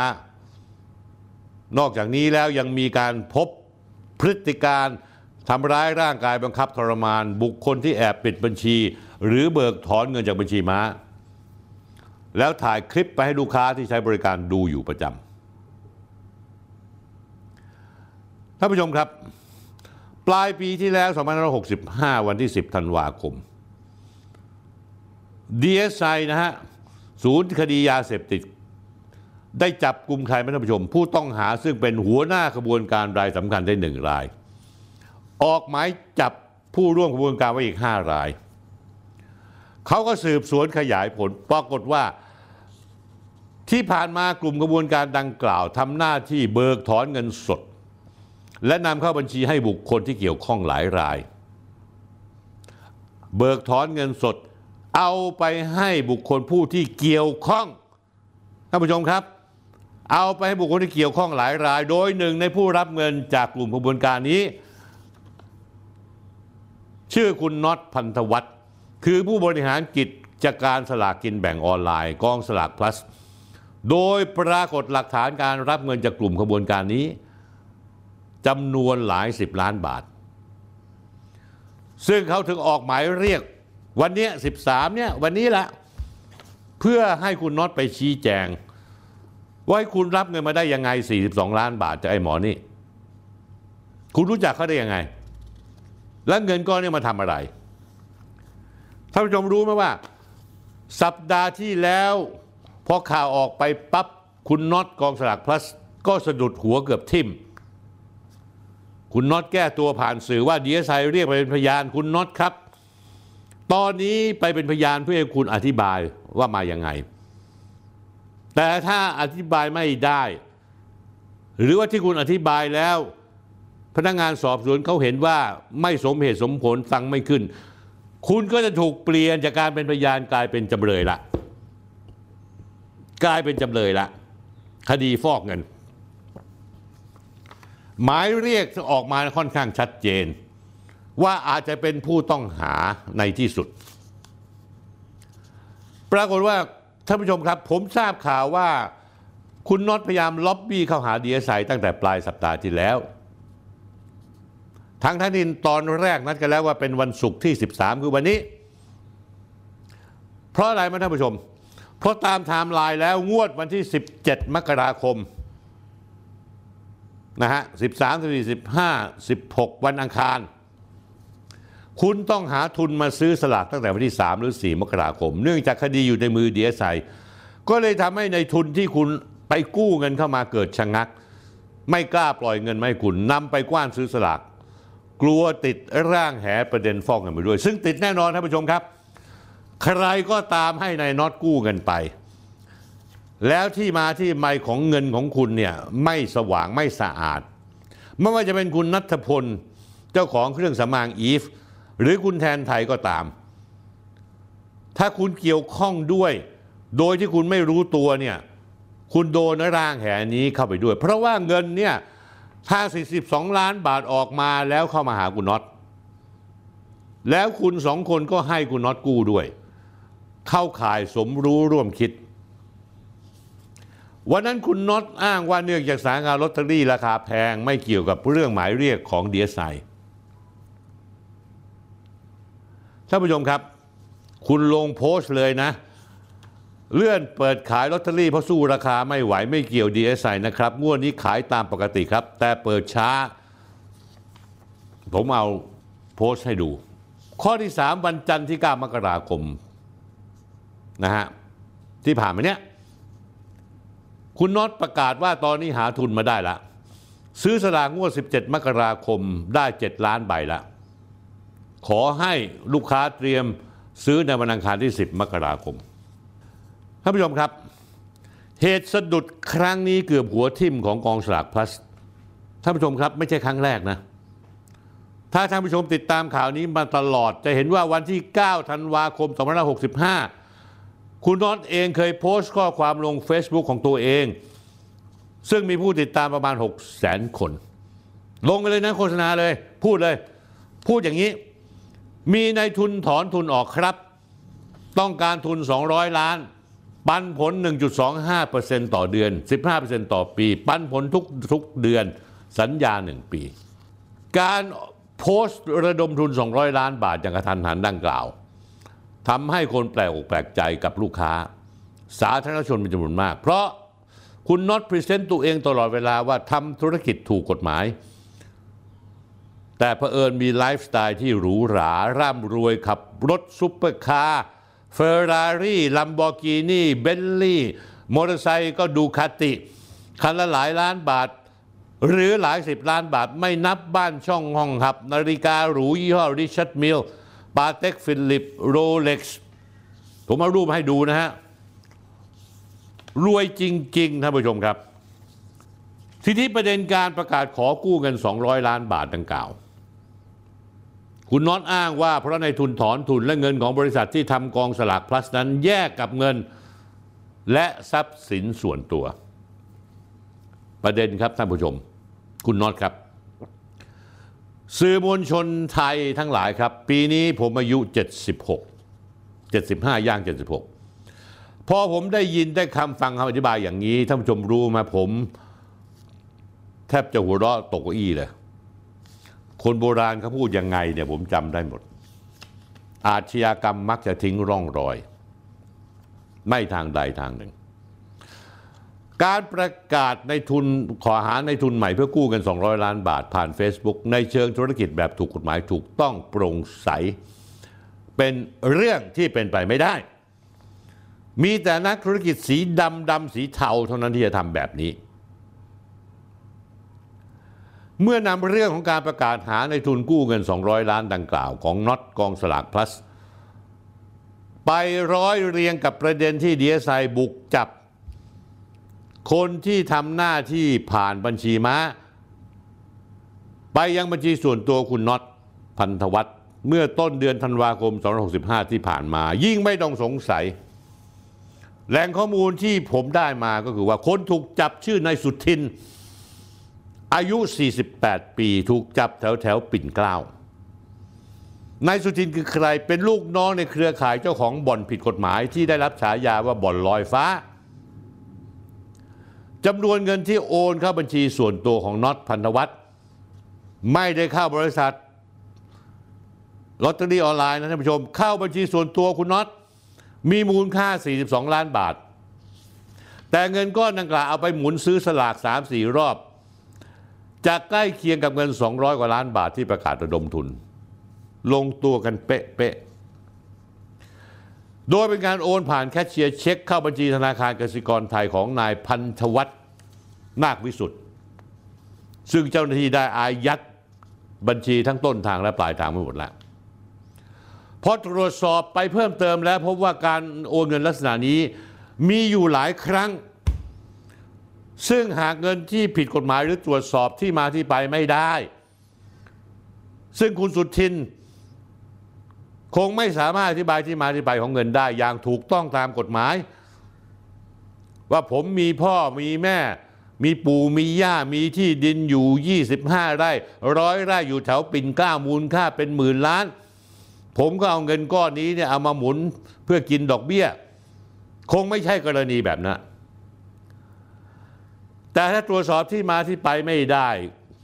คุณน็อตชี้แจงไม่ได้จะเข้าข่ายตามมาตราห้าของพระราชบัญญัติป้องกันและปราบปรามการฟอกเงินท่านผู้ชมครับมาตราห้าเนี่ยของพรบพระราชบัญญัติปปงต่อกรณีต่อครั้งหนึ่งนะท่านผู้ชมถ้าโอนไปสามครั้งก็สามกรัมโอนห้าครั้งก็ห้ากรัมโอนสิบครั้งก็สิบกรัมครั้งหนึ่งโทษหนึ่งถึงสิบปีก็อาจจะลงโทษห้าปี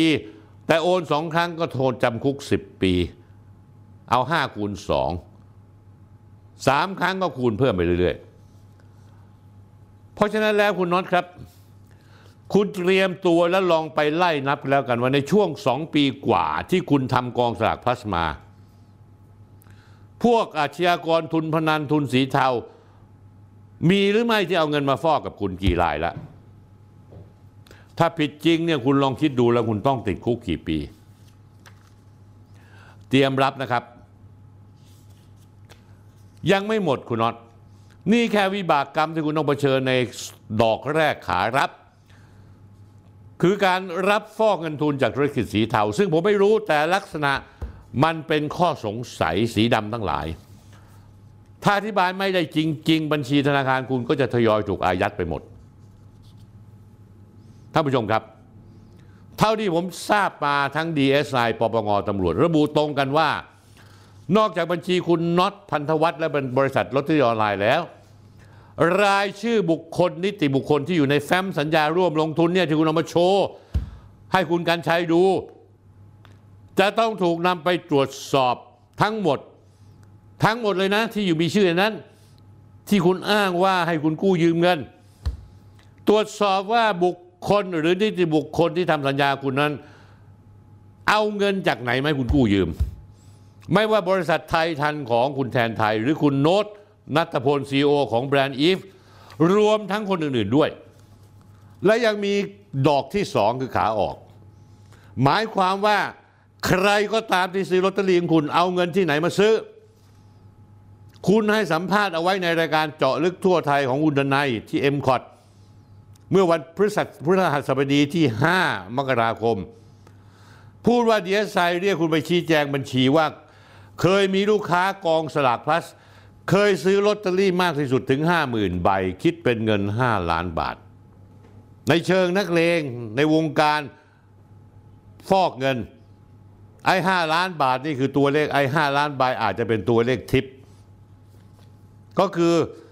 ถ้าเป็นอย่างนั้นจริงก็คือมีการฟ้องฟอกเงินห้าล้านบาทหลายเจ้าอาจจะฟอกทีสิบล้านบาทยี่สิบล้านบาทรวมๆกันเข้าไปเอ้ท่านผู้ชมครับผมมานั่งนึกว่าเอ๊ะกูไปเอาเงินเข้ามาตอนไหนวะนั่นคือสิ่งคำพูดที่คุณน็อตพูดคุณน็อตพูดเลยผมมานั่งนึกเอ๊ะกูไปเอาเงินเข้ามาจากตอนไหนวะคิดดูตอนแรกก็ไม่มีสองปีที่ผ่านมาเงินที่ผมเอาเข้าบัญชีจะเป็นเงินที่ออกมาจากบริษัทเท่านั้น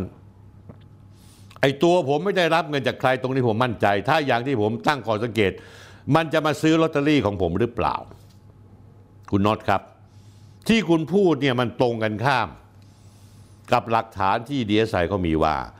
นายสุทินได้โอนเงินสี่สิบสองล้านบาทเข้าบัญชีส่วนตัวของคุณมันตรงกันข้ามกับที่คุณพูดให้สัมภาษณ์ว่าเงินที่มาเข้าบัญชีจะเป็นเงินที่ออกมาจากบริษัทเท่านั้นไอ้ตัวผมไม่ได้รับเงินจากใครตรงนี้ผมมั่นใจตรงนี้แหละไอ้บัญชีม้าสี่สิบสองล้านบาทของนายสุทินเนี่ยยืนยันว่าได้โอนเงินไปให้คุณโดยตรงมีแคชเชียร์เช็คเข้าบัญชีคุณของธนาคารกสิกรไทยผมว่างานนี้คุณน่าจะเหนื่อยนะคุณน็อตจากข้อมูลที่คุณให้สัมภาษณ์คุณน็อตเมื่อตรวจสอบข้อมูลของ ดี เอส ไอ ผมไม่อยากพูดผมจับโกหกคุณได้หลายข้อข้อที่หนึ่งคุณใช้บัญชีส่วนตัว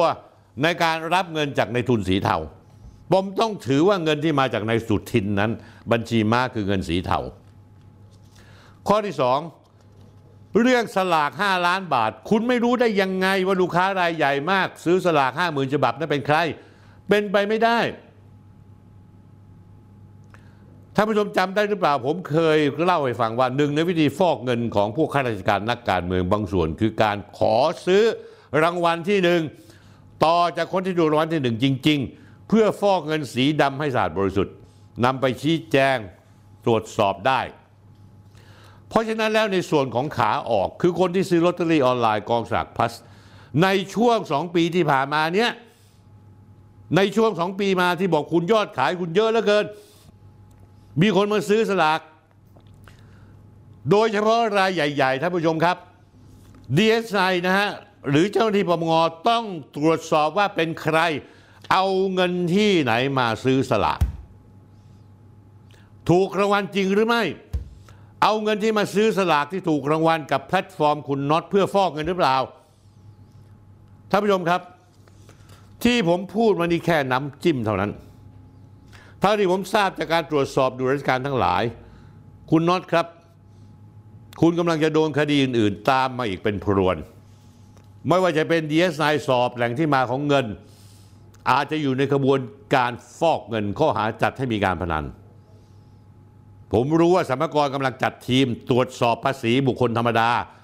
เพราะคุณน็อตใช้บัญชีส่วนตัวรับเงินจากผู้อื่นไม่ใช่บัญชีบริษัทสรรพากรจะถามว่าเฮ้ยคุณรับเงินมาสี่สิบสองล้านนี่หลักฐานอยู่แล้วคุณเสียภาษีหรือเปล่าสำนักงานกรรมการคุ้มครองผู้บริโภคสบคสคบ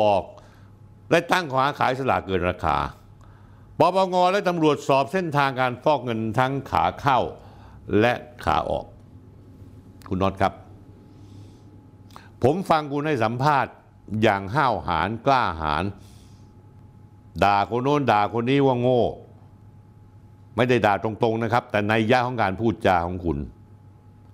ผมไม่ได้กล่าวหาคุณและผมคิดว่าถ้าคุณชี้แจงได้สาธุก็เป็นประโยชน์กับคุณมีหนำซ้ำแล้วเนี่ยเขาอาจจะถามต่อว่าเอ๊ะและไอ้ที่คุณ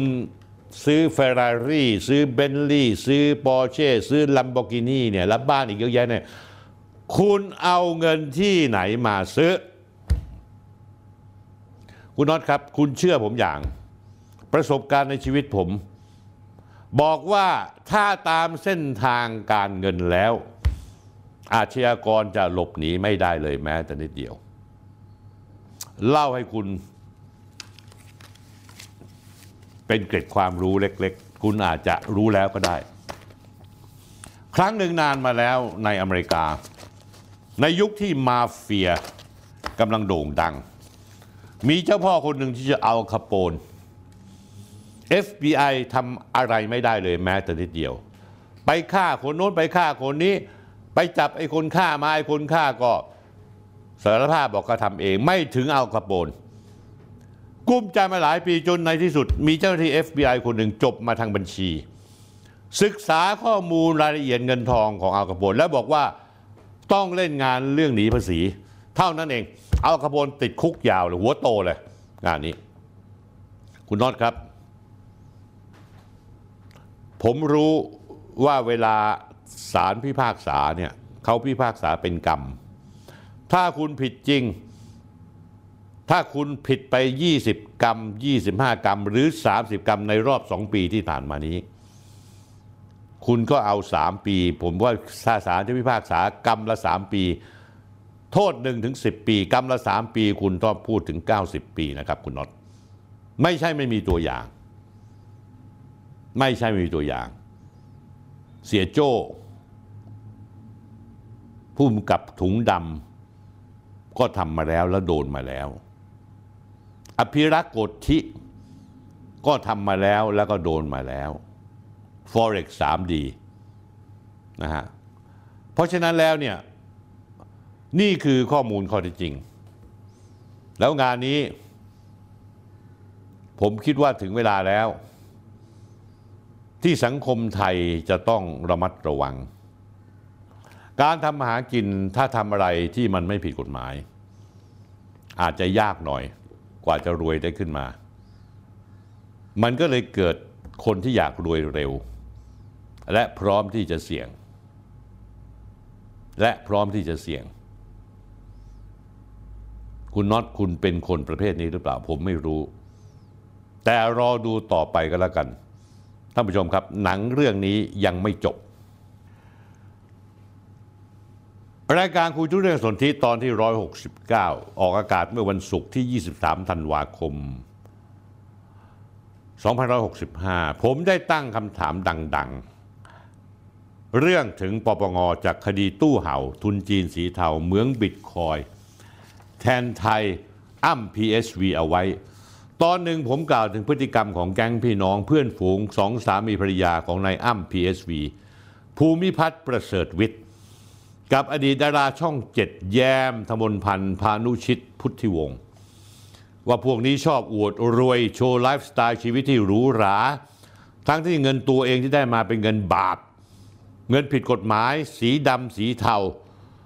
แต่อดใจไม่ได้ที่จะเอาทรัพย์สินที่มีออกจากเงินสกปรกอันนี้มาโชว์ในที่สุดชีวิตก็ประสบวิบากกรรมตอนนี้ติดคุกไปเรียบร้อยมีทีท่าว่าจะโดนคดีและติดคุกไปอีกนานเพื่อในรายการนั้นผมทิ้งท้ายเอาไว้ว่าผมพูดอย่างนี้ท่านผู้ชมจากข้อมูลเบื้องลึกที่มีแหล่งข่าวส่งให้ผมคือเงินที่อ้ำกับแยมนั้นถูกกระจายไปยังเครือข่ายเพื่อนฝูงของนายอ้ำซึ่งมีทั้งนักนักการพนันนักเล่นคริปโตเต้นรถหรูทั้งมือหนึ่งและมือสองรวมถึงเจ้าของแบรนด์กางเกงยีนที่ขายกางเกงยีนยังไงไม่รู้แต่จากก่อนขายของเล่นขายของออนไลน์ก็แก๊กเวลาผ่านไปไม่กี่ปีกับมีเงินซื้อบ้านหลังเบอร์เริ่มซื้อเงินมีเงินซื้อรถซูเปอร์คาร์รถ Bentley ไปรับลูกพอผมพูดออกรายการไปเท่านั้นมันมีคนอินบ็อกซ์เข้ามาแล้วฟ้องผมบอกว่าเจ้าของแบรนด์กางเกงยีนคนหนึ่งร้อนตัวขู่จะฟ้องร้องผมกับรายการสนธิทอล์กท่านผู้ชมครับท่านผู้ชมคงรู้จักคำตอบผมดีผมจะบอกว่าอย่าอย่าอย่าช้ามึงรีบฟ้องมาอยากให้มึงฟ้องใจแทบขาดแล้ว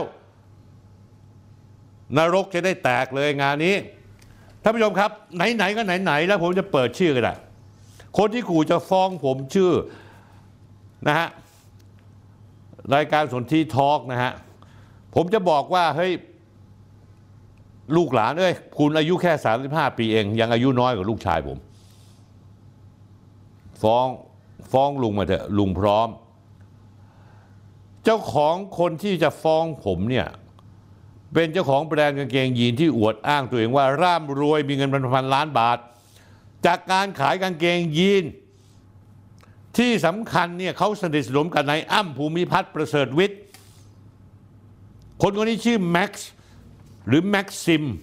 ชื่อจริงชื่อกฤษดาปินทะเกษตรินเจ้าของแบรนด์กางเกงยีนที่ชื่อโฮลเดมโฮลเดมก็คือโฮลแล้วก็ต่อขีดต่อด้วยคำว่า อี เอ็ม ก็เลยอ่านคล่ำกล้ำกันว่าเป็นโฮลเดมผมเอารูปให้ดูนะฮะนายแม็กนี้กับนายอ้ำสนิทสนมกันมากอยู่แก๊งเดียวกันนายอ้ำวันนี้อยู่ในคุกแล้วนะฮะแต่นายแม็กซ์เนี่ยยังอยู่ข้างนอกแล้วขู่ผมว่าจะฟ้องผมนะฮะดูสิฮะสนุกสนิทสนมอีกรูปหนึ่งอ้ำภูมิพัฒน์แยมธนพันธ์ธมนพันธ์สองสามีภรรยาทำเรื่องเว็บโปแล้วก็มีแม็กซ์กฤษดาพร้อมกลุ่มเพื่อนฝูงนั่งอยู่ผมวงให้ดูแล้วท่านผู้ชมมีหนำซ้ำเอารูปอีกรูปนายแม็กซ์ที่เข้าบ่อนคาสิโนที่หมาเก๊ากับนายอ้ำภูมิพัฒน์กับเพื่อนฝูงในปีสองพันห้าร้อยหกสิบเอ็ดท่านผู้ชมครับเรามาดูความเป็นเศรษฐีของนายแม็กซ์หน่อยนายแม็กซ์อวดรวยกับใช้คำว่าใช้รถ Bentley Flying Spur ราคาไฮบริด สิบเจ็ดจุดห้า ล้านนายแม็กซ์แม็กกับ Lamborghini Aventador เอส สามสิบแปด ล้านสองคันก็ห้าสิบห้าล้านละนายแม็กกับ Mercedes Benz จี หกสิบสาม เอ เอ็ม จี พร้อมชุดแต่งบราบัสซื้อมาสิบห้าล้านโอ้จะร้อยล้านละ Nissan จี ที อาร์ อาร์ สามสิบห้า คันละสิบกว่าล้าน Nissan กับ Lamborghini Urus ยี่สิบสาม ล้าน นี่มันร้อยกว่าล้านบาทแล้วนะเขาจอดรถผมเอาดูให้ดูนะฮะจอดรถทั้ง Benz บี เอ็ม ดับเบิลยู Porsche ใน Collection จอดลงรถที่บ้านซึ่งมีหลายหลังเอาอีกรูปหนึ่งบ้านหรูรถสปอร์ตหรูหลากยี่ห้อ บี เอ็ม ดับเบิลยู Honda รุ่นพิเศษเขาไม่ใช่คนที่มีพ่อแม่ร่ำรวยมีธุรกิจใหญ่โตไม่ใช่ลูกหลานของ ซี พี หรือตระกูลจิราธิวัฒน์หรือตระกูลจุฬางกูลหรือตระกูลอะไรก็ตามที่เป็นเจ้าของกิจการใหญ่โตอายุสามสิบห้าปีจบ เอ แบ็ค ดูแค่รถกับบ้านน่าจะมีหลายร้อยล้านบาทมีหนำซ้ำยังออกรายการของนายนิกกี้ณฉัตรจันทพันธ์เขาบอกว่าเขาสร้างเนื้อสร้างตัวจนมีทรัพย์สินเป็นพันล้านบาทนะฮะในรายการเดียวกันคุณแม่ของนายแม็กซ์เปิดเผยว่าฐานะครอบครัวของนายแม็กซ์มีเงินแต่ไม่ได้ร่ำรวยทรัพย์สินทุกวันนี้มาจากน้ำพักน้ำแรงของลูกชายเป็นหลักถ้าเขาทำงานอะไรที่เป็นงานสตาร์ทอัพหรือทำงานอะไรสมมุติเขาเคยเป็นคนที่คิดค้นแอปแกร็บลักษณะแกร็บหรือแฟลชหรืออะไรก็ตามแล้วไปได้ดีไปได้ดีแล้วมีคนมาลงทุนมีต่างชาติมาลงทุนทำให้มูลค่าหุ้นเขาสูงขึ้นเป็นร้อยร้อยเท่าพันเท่านี่ผมยังพอรับได้ผมไปดูธุรกิจของคุณแม็กซ์พอเห็นอยู่ว่ามีธุรกิจที่เป็นตัวตนพอมีชื่อเสียงอยู่ก็คือกางเกงยีนชื่อว่ากางเกงยีนโฮลเดมเดมินเขาออกสื่อมานานแล้วเขาคุยเลยว่ากางเกงเขาพิเศษไม่ใช่ธรรมดาผลิตครั้งละรุ่นละแปดสิบแปดตัวต่อคอลเลกชันหาซื้อยากราคาสูงราคาต้นๆหลักพันบาทถึงหมื่นบาทแล้วเขาพูดอย่างนี้ท่านผู้ชมเราทำออกมาไม่เหมือนใครเราทำจำนวนน้อยจริงๆครับคือน้อยมากคือไม่ได้เน้นยอดขายอะไรเลยเน้นแบรนดิ้งอย่างเดียวเราโปรโมททุ่มทุนโปรโมทหมดเลยให้ทุกคนอยากได้แต่สินค้าเรามีแค่นี้คุณแม็กซ์กฤษดาให้สัมภาษณ์ในรายการ Vision of ASEAN ในตอนที่ หนึ่งร้อยยี่สิบสามแบรนด์ไทยทะยานไกลสู่อินเตอร์ออกอากาศเมื่อวันที่ ยี่สิบสาม เมษายน สองพันห้าร้อยหกสิบเกือบหกปีที่แล้วนอกจากนั้นแล้วเนี่ยคุณแม็กซ์ยังทำแบรนด์โฮลเดมเสื้อยืดหมวกสินค้าแอ็อกเซสซอรี่เพื่อส่งไปขายในประเทศจีนเมื่อมีคนถามถึงในรายการ Vision of ASEAN ว่าทู่ถึงเป้าหมายรายได้ธุรกิจและรายได้ของแม็กซ์เขาบอกว่าเขาไม่ได้เน้นยอดขาย เขาเน้นต้องการให้ทำแบรนด์ให้ดังเพราะฉะนั้นท่านผู้ชมอธิบายแบบง่ายๆคุณแม็กซ์ครับคือคุณกำลังอธิบายว่าช่วงแรกที่ปั้นกางเกงยีนยี่ห้อนี้ขึ้นมาเพื่อขอเอาชื่อเสียงเอากล่องไม่เน้นเงินเพื่อที่ในอนาคตคุณอาจจะคิดขายแฟรนไชส์ใช่ไหมด้วยไลฟ์สดอันไลฟ์สไตล์ที่หรูหราร่ำรวยทรัพย์สมบัติมูลค่านับพันล้านบาทแสดงว่าในช่วง ห้าหก ปีที่ผ่านมาธุรกิจโฮลเดมของคุณแม็กซ์ต้องมียอดขายกระฉูดกำไรดีมากๆเลยใช่ไหมไม่ใช่ท่านผู้ชมตามผมมาผมก็เลยเปิดบัญชีของบริษัทโฮลเดมเดนิมเดนิมย้อนหลัง สองพันห้าร้อยหกสิบ ถึง สองพันห้าร้อยหกสิบสี่ท่านผู้ชมรู้ไหมรายได้สูงสุดบริษัทที่มันทำกางเกงยีนเนี่ยยี่สิบเก้าล้านบาทรายได้สูงสุดนะคือขายได้ยี่สิบเก้าล้านบาทกำไรสูงสุดสามล้านสามแสนบาทพอไปเปิดงบการเงินบริษัทโฮลเดมเดนิมซึ่งเป็นเจ้าของกางเกงยีนแม็กซ์แล้วคุณแม็กซ์ถือหุ้นใหญ่ถึง เก้าสิบเปอร์เซ็นต์ เพราะว่าบริษัทนี้คุณแม็กซ์เป็นกรรมการอยู่คนเดียวก่อตั้ง ยี่สิบสี่ เมษายน สองพันห้าร้อยหกสิบ อายุบริษัทนี้ ห้า ปีกับ เก้า เดือนทุนจดทะเบียน หนึ่ง ล้านบาทมูลค่าบริษัท สิบเอ็ด ล้าน สี่ แสนบาทปีที่แล้ว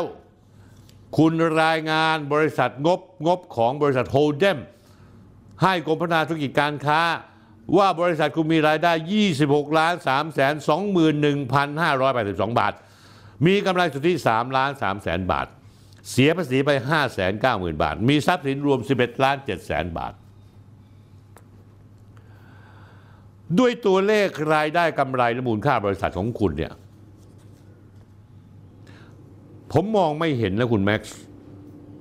ว่ามันทำให้คุณได้ร่ำรวยและมีโอกาสซื้อทรัพย์สมบัติทั้งรถหรูราคาดีบ้านหลังใหญ่ละเป็นร้อยร้อยล้านได้ยังไงให้คุณเอาเงินที่ไหนมาซื้อวะก็ในเมื่อคุณทำธุรกิจอยู่เพียงแค่นี้เองอะผมยังคิดว่าคุณยังมีธุรกิจแบบยูนิคอร์นหรือมีคนมาซื้อแฟรนไชส์แม็กยีนคุณอยู่แต่ไม่มีไม่มีนะท่านผู้ชมผมตรวจสอบบริษัทต่างๆที่คุณมีอยู่ห้าบริษัทกระจอกง่อง่อยมากผมเชื่อว่าเจ้าของร้านก๋วยเตี๋ยวที่ขายดีๆเนี่ยยังมีรายได้มากกว่าบริษัทคุณอีกต่อปีคุณกฤษดาคุณแม็กซ์ผมไม่ได้อิจฉาริษยาคุณเลยให้ตาหาเนี่ยคุณมีรถหรูๆจอดเรียงรายอยู่ที่บ้านคุณเป็นสิบๆคันมูลค่าหลายร้อยล้านบาทคุณบอกว่าคุณซื้อ Bentley มาเพื่อเอาไปรับส่งลูกคุณคุณซื้อบ้านร้อยกว่าล้านบาทให้แม่คุณแล้วคุณอ้างคุณมีทรัพย์สินพันล้านบาทคุณแม็กซ์ผมเนี่ยผ่านเรื่องนี้มาหมดแล้วจากจุดสูงสุดถึงต่ำสุดของผู้คนมาไม่รู้จักเท่าไหร่ต่อเท่าไหร่แต่คุณลืมไปแล้วเหรอว่าเจ้าหน้าที่เขาศึกษาว่าเขามีหลักฐานว่าคุณสนิทสนมกับนายอ้ำภูมิพัฒน์อาชญากรที่ทำผิดกฎหมายหลายข้อฟอกเงินหลายอย่างจากธุรกิจสีเทาสีดำผมว่าคุณไม่ได้แตกต่างกับคนนายอ้ำและเมียคุณแยมธมนพันธ์ที่ชอบโชว์ออฟโพสต์ Facebook Instagram ออก YouTube บอกความร่ำรวยตัวเองว่ามีรถหลายร้อยล้านบาทมีบ้านใหญ่โตมีทรัพย์สินเป็นพันล้านแต่เมื่อตรวจสอบที่มาที่ไปรายได้ทรัพย์สินแล้วเฮ้ยมันไม่สอดคล้องกันเลยตัวเลขตามหลักบัญชีแม่งผิดหมดคุณแม็กซ์ครับแล้วคุณจะไปว่าผมหรือว่าชาวบ้านเขายังไงว่าเขาตั้งคำถามว่าเฮ้ยคุณเอาเงินมาจากไหนเขาถามว่าคุณเป็นหนึ่งในเครือข่ายการฟอกเงินผิดกฎหมายของนายอ้ำภูมิพัฒน์หรือเปล่าเขาถามอย่างนี้ผมอยากให้คุณแม็กซ์ครับเพื่อความแฟร์ท่านที่มีสมรกรครับคนที่มีบริษัทรายงานว่ากำไรปีละสามล้านกว่าบาทบางบริษัทกำไรนิดหน่อยห้าบริษัทแต่แม่งมีเงินซื้อบ้านซื้อรถยนต์ประมาณหลายร้อยล้านบาทและยังมีทรัพย์สินอีกนับเป็นพันล้านบาทคำถามที่ท่านทิพดีกรมสรรพากรและลูกน้องท่านต้องถามว่าเฮ้ยผมไม่รู้ว่าคุณทำผิดกฎหมายยังไงแต่ว่าคุณเสียภาษีหรือเปล่าคุณเอาใบแจ้งภาษีที่คุณจ่ายมาให้ผมดูสิถ้าคุณไม่ได้เสียต้องถือว่าพวกนี้คุณเอาเงินไหนมาเท่ากับคุณมีรายได้แต่คุณต้องเสียภาษีนั่นคือข้อแรกสรรพากรจะถามเพียงแค่นี้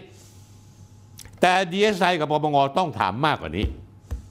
ต้องถามว่าให้เงินคุณนี่มาอย่างไงไหนบอกที่มาที่ไปผมหน่อยสิคุณแม็กซ์คุณอย่าช้ารีบฟ้องผมมาเลยคุณแทนไทยก็เหมือนกันเคยบ่นเคยพูดว่าจะฟ้องกรุณาฟ้องนายสนธิลิ้มทองกุลมาได้เลยครับวันนี้เป็นวันพิเศษรายการเดียวเลยเรื่องคุณน็อตกองสลากพลัสและก็โยงใยไปตามเครือข่ายเพื่อนฝูงเขาทั้งหมดซึ่งไม่มีใครเปิดเผยออกมาอย่างโจ๋งครึ่มแบบนี้ท่านผู้ชมครับอาทิตย์หน้าผมจะพยายามเอาเรื่องตำรวจโดยเฉพาะอย่างยิ่งกองบัญชาการไซเบอร์ตัวดีเลยท่านผู้ชมตัวดีเลยคือกลุ่มพวกนี้คือกลุ่มคนบางคนปกป้องเว็บพนันออนไลน์โดยเรียกค่าตอบแทนเดี๋ยวคอยดูข้อมูลอาทิตย์หน้าครับท่านผู้ชมท่านผู้ชมครับวันนี้เพียงแค่นี้ก็แล้วกันนะครับอาทิตย์หน้าปลายอาทิตย์หน้าก็จะเป็นวันตรุษจีนแล้วนะฮะขอให้โชคดีมีชัยมีเงินมีทองไหลมาเทมาสวัสดีครับ